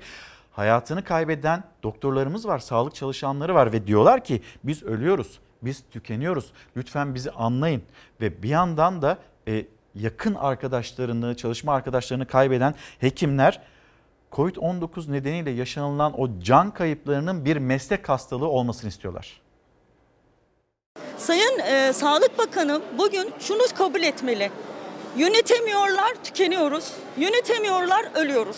Onlardan geriye salgın için canları pahasına verdikleri mücadele bir de bu fotoğraflar kaldı. Son 3 günde 4 doktor daha Covid nedeniyle hayatını kaybetti. Bizdeki rakamlara göre yüzü aşkın sağlık emekçisi hayatını kaybetti. 50 civarında da hekim arkadaşımızı kaybettik. Taksim Eğitim ve Araştırma Hastanesi önünde toplanan doktorlar hayatını kaybeden meslektaşları için anma töreni düzenledi. Sağlık Bakanlığı'na seslendiler. Önlenebilir her ölüm cinayettir. Pandemi şunu açığa çıkardı ki hakikaten bizler Ölümle baş başa bir mesleğin içerisindeyiz. Önleyemedikleri, bizi korumadıkları her gün bu cinayetin parçası olacaklardır. Ahmet Akbaş, Recep Ali Köseoğlu, Mehmet Atilla Baran, Necdet Gökçınar. Covid'in hayattan kopardığı son dört doktor. Hala meslek hastalığı olarak kabul edilmiyor Covid. Sağlıkçılara düzenli test bile yapılmıyor. Daha yeni anlaşıldı. Geçen hafta sal vaka mıdır, hasta mıdır, sayı kaçtır, ölen kaçtır, yatan kaçtır? Bunlar konusunda bile çelişkili veriler var. Bizim kaybettiğimiz arkadaşlarımız çok açık bir şekilde mesleklerini icra ederken hastalanıyorlar, ölüyorlar. Buna rağmen meslek hastalığı veya iş kazası kapsamında değerlendirilmiyorlar. Meslek hastalığı olması lazım. En büyük tabii ki bu konuda bizim isteğimiz hani e, bu arkadaşlarımızın şehit statüsünde de sayılması olacaktır. E, umarım ki bunlar son ölümler olur. Çok üzgünüz. İnşallah bu son olur. Doktorlar ölümle burun burunalar, üzgün ve kırgınlar. Kırgınlıkları en çok da bağlı bulundukları bakanlık ve bilim kuruluna. Vaka konusunda şaibeli bir durum varsa bunu bakanlık açığa çıkartmalı. Bakanlık çıkartmıyorsa bilim kurulu çıkartmalı. Bilim kurulu bunu çıkartmaya kendisini yetkili görmüyorsa istifa etmeli. Biz ne düşünüyoruz dersek biz her gün vakayla karşı karşıyayız ve tükeniyoruz. Giderek de tükeniyoruz. Tükenmeye de devam edeceğiz. Umudumuz var mı dersen yok. Ee, en içten gülmelere ihtiyacımız var demiş. Ayten Hanım bunu göndermiş. Necla Hanım sağlıkçılar atama bekliyor. Atana, atanmaya ihtiyacımız var ve o kılavuzun bir an önce açıklanmasına ihtiyacımız var. Bunu göndermekte. Aile Çalışma ve Sosyal Hizmetler Bakanlığı'na bağlı sosyal hizmet merkezlerinde çalışan ASTEP çalışanları e, bakanımıza ve Cumhurbaşkanımıza sesleniyoruz. Sosyal ve özlük haklarında iyileştirme talep ediyoruz. Lütfen e, bunu gündeminize alın denilmekte. Cumhurbaşkanına ve Aile Bakanı'na seslerini duyurmaya çalışıyorlar. Şimdi sosyologlar onlar sesini duyurmaya çalışıyor ama dönüp bakıyorsunuz ehliyetli ve liyakatli atamaların olmadığını maalesef bizler yaşayarak görüyoruz. Karşımıza bakıyorsunuz gerçi özel kalemliğini yapmış 8 ay e, beraber çalışmışlar ama ya bu adam anormal diyen bir Sağlık Bakanı eski Sağlık Bakanı Recep Akdağ bununla ilgili haberi de merak ediyorsunuz. Birazdan onu da paylaşacağız. Gelelim Pencere Gazetesi'nden bu da mı sehven? Şimdi Sağlık Bakanı, Sağlık Bakanı'nın yapmış olduğu açıklamalar ya da veri paylaşımı bunlar da hedefte. Bunlar da çokça tartışılıyor. Tabloya bakıyorsunuz turkuaz tabloya zaman zaman işte araya griler falan da ekleniyor. O turkuaz tablo hani dilimize de öyle yapıştığı için söylüyorum. Hasta sayısını görüyoruz. Biz vaka sayısını görmüyoruz. Vaka sayısını tahmin ediyoruz. Tahmin ettiğimize göre işte 11.500 civarında yani matematik hesabı bunu gösteriyor. Günlük vaka sayısıyla karşı karşıyayız. E uzmanlara soruyorsunuz vakayla hasta arasında bir fark var mı diye. E yok deniliyor. Biz yani bu işin içindeyiz. Bu mesleği yapıyoruz. Nereden çıktı bu? Zaten tartışmalardan, eleştiri konularından bir tanesi buydu. Şimdi ilk vaka sayısı Mart'ın 11'inde açıklanmıştı. Acaba Şubat ayında mıydı? Mersin'de 24 kişinin COVID-19 nedeniyle tedavi altına alındığı ile ilgili bir bilgiyi paylaştı Sağlık Bakan Yardımcısı. Sonra o bilgi geri çekildi, sehven denildi. Bir soru daha var. Bu da mı sehven? Uluslararası bir makalede Türkiye'de ilk vakanın Şubat'ta Mersin'de çıktığı bilgisi yer almış. Fark edilince Türk yetkililer sehven yazıldığını açıklamış. Makale yayından kaldırılmıştı. Bu kez Sağlık Bakanlığı'nın son bir aya ilişkin haftalık COVID-19 raporlarında hatta son 5 haftaya ilişkin İstanbul'da sadece bir kişinin koronadan öldüğünün raporlandığı ortaya çıktı. Bakanlık raporları erişime kapattı. Yani Türkiye'nin çeşitli yerlerinden, memleketin çeşitli yerlerinden bilgiler geliyor. Can kaybı haberleri geliyor. Oralardaki vaka sayısı çok daha fazla. Biz nereden bahsediyoruz? İşte tabelasına bakarsanız İstanbul'un girişinde 15,5 milyonluk bir şehirden bahsediyoruz. Ama hep ne söylüyoruz? 20 milyonluk bir mega kent olarak tarif ediyoruz İstanbul'u ve bu mega kentteki Covid-19 nedeniyle yaşamını yitiren kişi sayısı son 5 haftada birmiş. Bu raporlar açıkçası çok tartışmalı. Bilgilerin doğruluğundan son derece kuşkuluyuz. Buradaki verilere yani güvenmek mümkün değil. Sağlık Bakanlığı'nın yayınladığı veriler tamamen güvenilmez nitelik kazanmıştır. Sağlık Bakanlığı artık Sağlık Bakanlığı değil, Skandallar Bakanlığı olarak karşımıza çıkmaya başladı. Uzmanların doğruluğundan kuşku duyduğu Sağlık Bakanlığı'nın internet sitesinde yayınladığı haftalık COVID-19 durum raporları. Çünkü o raporlara göre son bir ayda İstanbul'da koronavirüsten hayatını kaybeden kişi sayısı yalnızca bir. Bakanlık şüpheli durumun ortaya çıkmasının ardından 4 haftanın da raporunu yayından kaldırdı. Bugün şaşırarak görüyoruz ki bunun kabul edilir olmadığı anlaşıldığından bakanlık raporu da şimdi web sayfasından çekmiş. Bu da bir, bir e, iyi niyet olmadığını gösteriyor. Yani raporlar bir konuluyor, bir kaldırılıyor.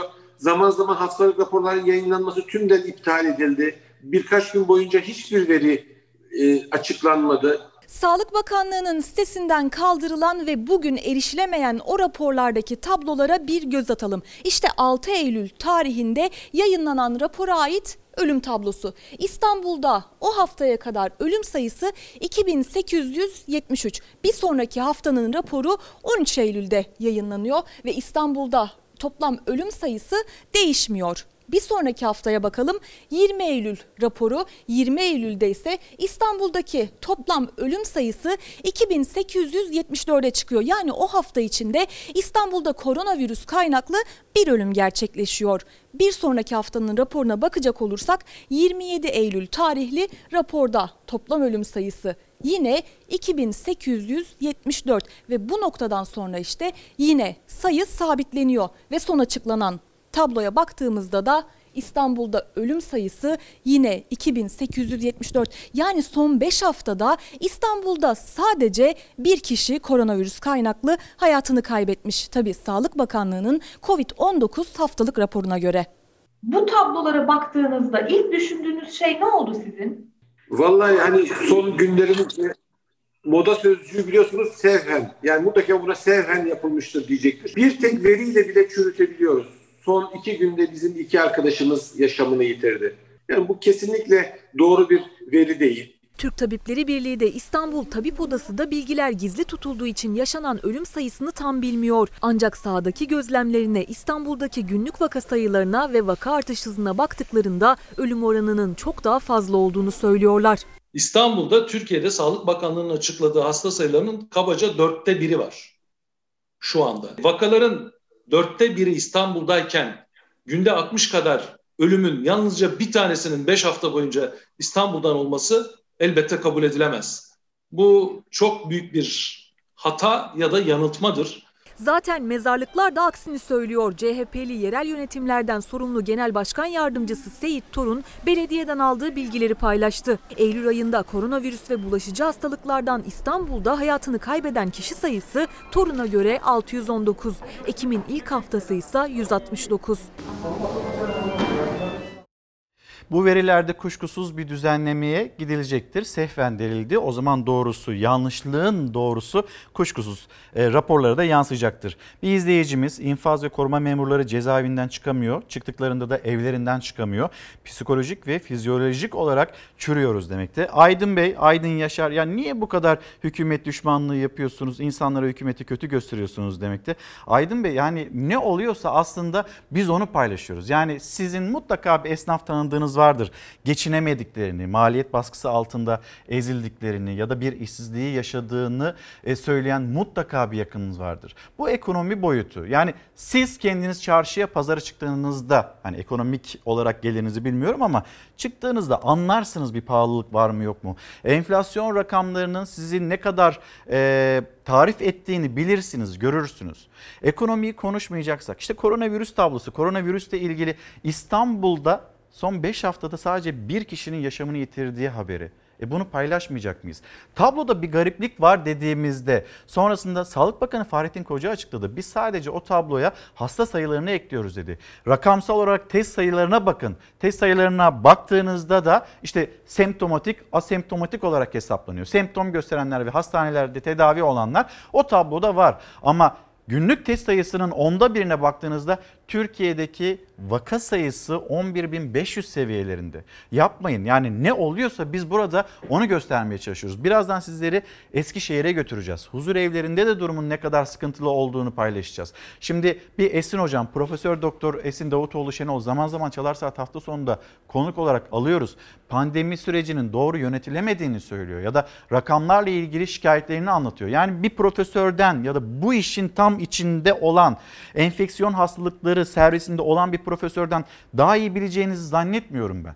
Şimdi gelelim diyor ki Esin Davutoğlu Şenol. Dün Ankara'da bir yaşlı bakım evinden aradılar. Hastalığından biri nedeniyle yapılan taramada neredeyse kurumda kalanların tümünün testi pozitif. İşte ilaç bırakıp gitmişler demekte. Söyleyeceklerim bu kadar. Çünkü başka hiçbir yönlendirme, öneri, sorulara cevap yok. Biz ne yapacağız diyen bir sağlık çalışanı. Tam göbeğinde, tam merkezinde. Hani bunu bir savaş olarak nitelendireceksek tam cephede en önde olan kişilerden bir tanesi. Buna bir yanıt geliyor. Şimdi bu bir tespit. Bir de yaşanmışlık var ve onu anlatıyor Aynur Civelek. Ben de Ankara'da bir yaşlı bakım evinde kalan babamı Covid-19 nedeniyle 15 Eylül'de kaybettim değerli hocam. Üstelik de pandeminin başından beri yaşlı yakınlarına ziyaretin kapalı olduğu bir kurumda babamı son bir kez göremeden kurumlara kurumlarda işte ne denetim var ne de bir yaptırım var. Biz de bunu yaşadık diyor. İnsanlar burada yaşadıklarını anlatıyor. Biz de başka bir cümle kurmuyoruz. Siz ne yaşıyorsanız ya da insanlar ne yaşıyorsa biz de zaten onu anlatmaya gayret ediyoruz. Yoksa başka hiçbir amacımız yok. Şimdi bu sosyal medya paylaşımından sonra benzer bir durumun Eskişehir'de yaşandığını anlatıyor CHP milletvekili Utku Çakır Özer. Eskişehir Hacı Süleyman Çakır huzur evimizde Nisan ayının ilk haftasında birkaç gün içinde 47 yaşlı ve 28 personel olmak üzere toplam 75 kişi birkaç gün içinde Covid salgınına yakalanmıştı. Bunun Türkiye'nin hiçbir yerinde örneği yok. Eskişehir'deki diğer huzur evlerinde de hiçbir şekilde böyle bir toplu e, salgına yakalanma durumu olmadı. Maalesef bu e, toplu bulaş sonrasında bizim e, duyumlarımıza, edindiğimiz bilgilere göre toplam 20'ye yakın, belki 20'yi aşkın yaşlımız ve ve bir e, huzur evi personelimiz hayatını kaybetmişti. Bu skandal boyutundaki olağan dışı kayıplar sonrasında biz kronik rahatsızlığı olmasına ve izin talep etmesine rağmen huzur evinde zorla çalıştırılan ve bu yüzden Covid-19 virüsü kaparak hayatını kaybeden değerli çalışanımız Sadık Kaya'nın ailesiyle Cumhuriyet Savcılığına sorumluların cezalandırılması için suç duyurusunda bulunduk. Efendim şimdi İstanbul'dan bir haber paylaşacağız. Siz bu haberi bir yanıyla ekonomik boyutuyla değerlendirin lütfen. Diğer yanıyla biz pandemi sürecinde ne kadar dikkatliyiz o gözle bakın.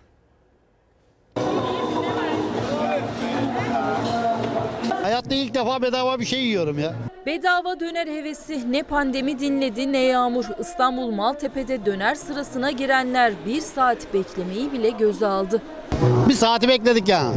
Maltepe'de %70'e varan indirimli ürünlerin ve yöresel ürünlerin yer aldığı çadırda alışverişe gelenler bedava döner olduğunu görünce sıraya girdi. Sıra uzadı da uzadı. Sosyal mesafeler kapandı. Sırayı tamamlayıp dönerini yiyenler kendini alışveriş çadırına attı bu kez. Soğuyan havalar nedeniyle özellikle kışlık tekstil ürünleri ilgi çekti. Şimdi e, esnafımız, esnafımızın yaşamış olduğu problemler onu aktaracağız ama Korkusuz gazetesinde esnafların yaşamış olduğu problemle ilgili bir haber var. Bir de ona hani pandemi sürecinde işten çıkartma yoktu dedirtecek haber var Korkusuz'da. Şimdi hani işten çıkarma yoktu? İşsiz sayısı arttı, ödenek alanlar çoğaldı. Demek ki kimse yasak dinlemedi. İşkur verileri salgın sonrası 17 Nisan'da yürürlüğe konan işçi çıkarma yasağına uyulmadığını ortaya koydu. Mart sonuna göre İşkur'a başvuran işsiz sayısı 636.529, ödenek alanlarsa 152.242 kişi arttı. İlk 8 ayda işsizlik ödeneği için başvuranların sayısı 1 milyon 138.725'e ulaştı. 391.977'si ödenek almaya hak kazandı. Sadece Ağustos'ta 72.422 kişi başvururken 25.003'ü ödenek alabildi. Yani 8 ayda 1.1 milyon kişi işsizlik maaşına başvurdu. İşsiz kalmasalar işsizlik maaşına başvuramazlar. Hani işten çıkarma yoktu diyor Korkusuz Gazetesi. Ve esnafımız 700 bin esnaf kepenk kapattı. CHP'li il başkanları 81 ilde iktidara çağrı yaptılar. Esnafın dayanacak gücü kalmadı diyen CHP'li başkanlar hazırladıkları 17 maddelik reçetenin hayata geçirilmesini istediler. Şimdi esnafımız onlar ne durumda? 200 gündür kapalıyız ve biz evimize ekmek götüremiyoruz. Hah kahveci işte. İyi Parti lideri Meral Akşener pandemi sürecinde bir de sel felaketiyle sarsılan Giresun'daydı. Esnafın kapısını çaldı. İşler nasıl diye sordu. İşler nasıl? Çok iyiydi diyemeyeceğim. Ah güzel. Ekonomi Bakanı kur etkilemiyor diyor. Yani dolarla mı maaş alıyorsunuz diye soruyor. Biz etkileniyoruz. Kursuz etkiliyor mu? Biz etkiliyor. İşlerin kesilmesinden artan dolarla maliyetlerinde artmasından yakında esnaf. Pandemi döneminde oyun yasaklarının kalkmadığı kahvehane esnafı en çok dert bildiren kesim oldu. Akşener'i sokakta çeviren maddi imkansızlıklar yüzünden eşinden ayrıldığını, iki çocuğuna ise bakamadığını anlatan esnaf da onlardan biriydi. Eşimiz de bu filanla sel felaketiyle onu da kaybettik. Kuaför müydü? O da gitti. O da gitti. Şu anda eşimle de ayrılmak zorunda kaldık. Ay. Bir diğeri ise ağlayarak anlattı halini. Ömrüm bu kahvede geçti. Başka hiçbir iş yapmadım ben. Ya Allah beni bu kahveden kurtarsın diyeyim ama yani yok başka yapılacak bir iş yok. Elimden tutan olsa ben çalışırım ama yoruldum artık. Bizim esnaf sanatkarımız kiralarını ödeyemiyorlar. KDV, spotaj hepsi duruyor, borçlar duruyor. Burada esnaf burada. Kılıçdaroğlu dedi ki kağıtlar değişsin, kahvelerde oyun yasağı kalsın. Herkes buna muhalefet etti. Bir kağıdın destesinin maliyeti 3,5 TL. Oyunlara bunları çay olarak yazsak her müşterimiz bunları kabul ediyor. Fırın sahibi de ürünlerine gelen zamdan şikayetçiydi. Mesela bizim malzemelerimize zam geliyor ama biz yapamıyoruz. Ürüne yapamıyoruz. Ürüne yapamıyoruz. Herkesin durumu belli yani. Bu zamanda yapamıyoruz. Buğday ithal geliyor, un fiyatı dahi artıyor. Hayatta durmak zor. Oğlum işler nasıl? Türkiye'nin işleri gibi işlerim. Satışlarımız çok düşük tabii ki. Okullar açılmadı. Bir kırtasiyeci ise 40 yıldır ödediği verginin karşılığını birkaç aylığına da olsa alamamaktan dert yandı. Burası 40 senedir vergi ödeyen bir esnaf.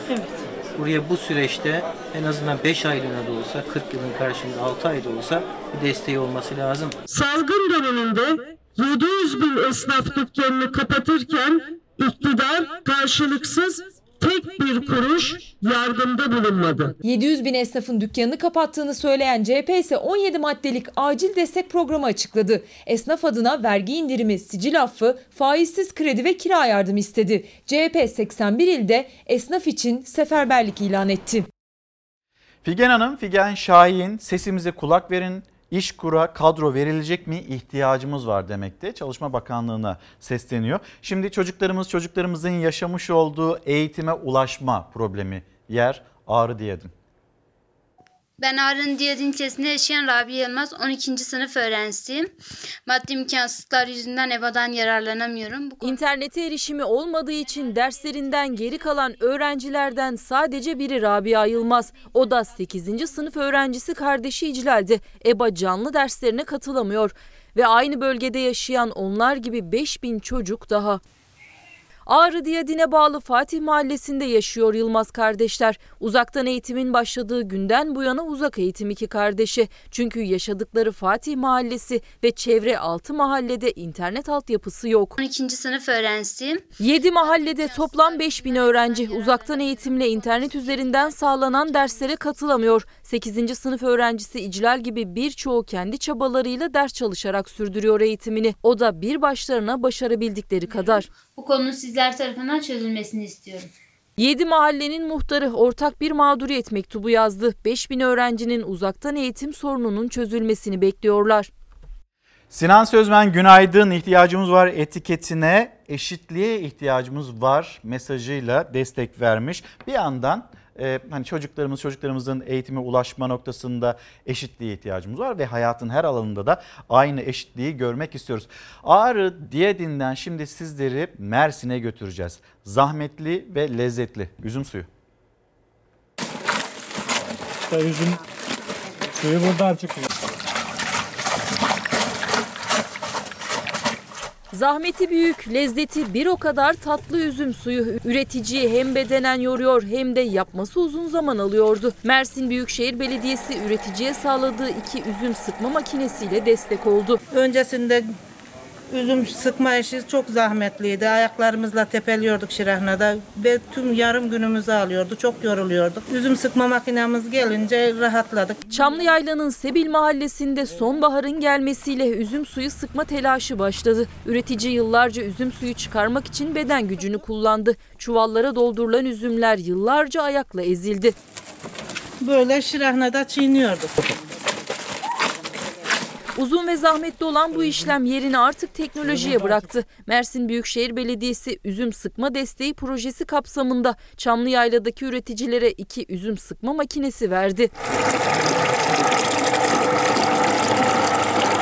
4 saatte 5 saatte yaptığımızda bunu bir saatte yapıyoruz. Makine kooperatifler aracılığıyla üreticiye ücretsiz ulaştırılıyor. Böylece üreticinin zahmetinden dolayı zamanla yitip gitmesinden korktuğu yöresel lezzetler nesilden nesle aktarılabiliyor.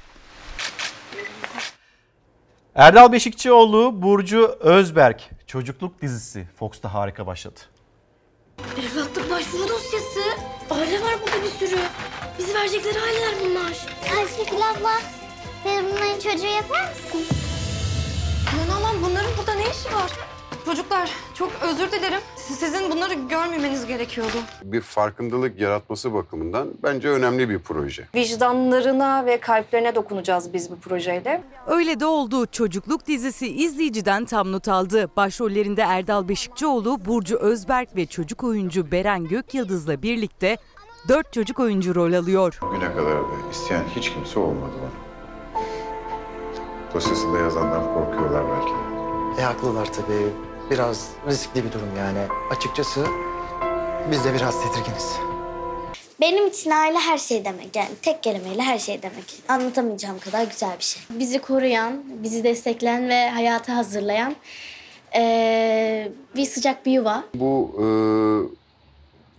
görüp de görmezden geldiğimiz hikayelerin e, bir anda e, gerçek bir biçimde seyirciyle buluşmasını sağlayacak çocuklar vasıtasıyla. Çünkü o kadar doğallar ki e, yani hani ne zaman oynuyorlar, ne zaman gerçek.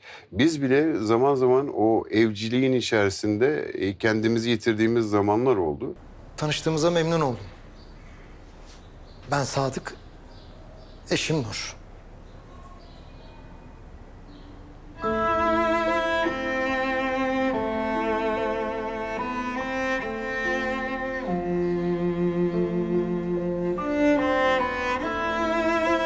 Onların derinlikleri, onların hayal dünyası, onların hayata tutunma çabaları, umutları. e, bence diğer işlerden ayıran, farklı kılan şey o hikayenin hiç bitmeyecek olması ve biz o kamera merceğinden e, çocukların dünyasına giriyor olmamız bence diğer işlerden e, ayıracağını düşünüyorum. O sıcak yuvaya duyulan özlem, özlemle ayakta kalmaya çalışan dört çocuk ve tüm hayatını geride bırakarak umut evi açan Mahir Boztepe ise evine gelen her çocuk için doğru aileyi bulmaya çalışıyor. Umut evinde aynı odayı paylaşan Mavi, Mozi, Bambi ve Zeynep yeni ailelerini bulma yolunda yaşadıkları zorluklar ve hayal kırıklıklarıyla birbirlerine kenetlenen oda arkadaşları. Dizide çocukların Pollyanna'sını hayata umutla bakan Ayşegül Esen karakterini Burcu Özberk canlandırıyor. Usta oyuncu Erdal Beşikçioğlu ise polis emeklisi Mahir karakterine can veriyor. Az önce Hasan'ın şurada size sığındığını görmesem sizi mi çocukları ceza olarak verdiler diyeceğim ama o durumda... Ben tamam anladım ben seni. Ben çözdüm seni. Çocukluk her cuma Fox ekranlarında saat 20'de. Yanlış anlama. Ailen olmasını istiyoruz. Sadece senden ayrılmak istemiyoruz.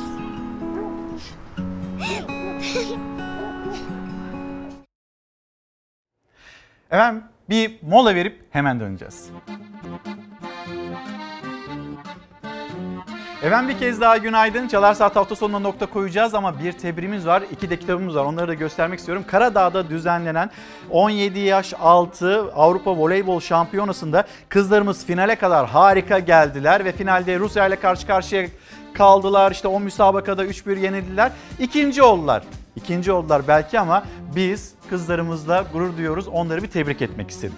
Ve gelelim kitaplarımıza. Akif Manav suçluluk psikolojisi, varoluşsal bilgelik serisine devam ediyor Akif Manaf. Ve Kazım Yurdakul, Asil Kan, Çakıroğlu Şehit Mustafa Paşam bu iki kitabımızı da gösterdikten sonra bizi izlediğiniz için çok teşekkür ederiz. Teşekkürlerimiz her zaman olduğu gibi sizlere dönük. Eğer bir manikeder olmazsa yarın sabah saatler 8.30'u gösterdiğinde biz Türkiye'nin, dünyanın, sizin, bizim gündemimizle yine Çalar Saat hafta sonunda olacağız. Şimdilik hoşçakalın. Güzel bir gün olsun.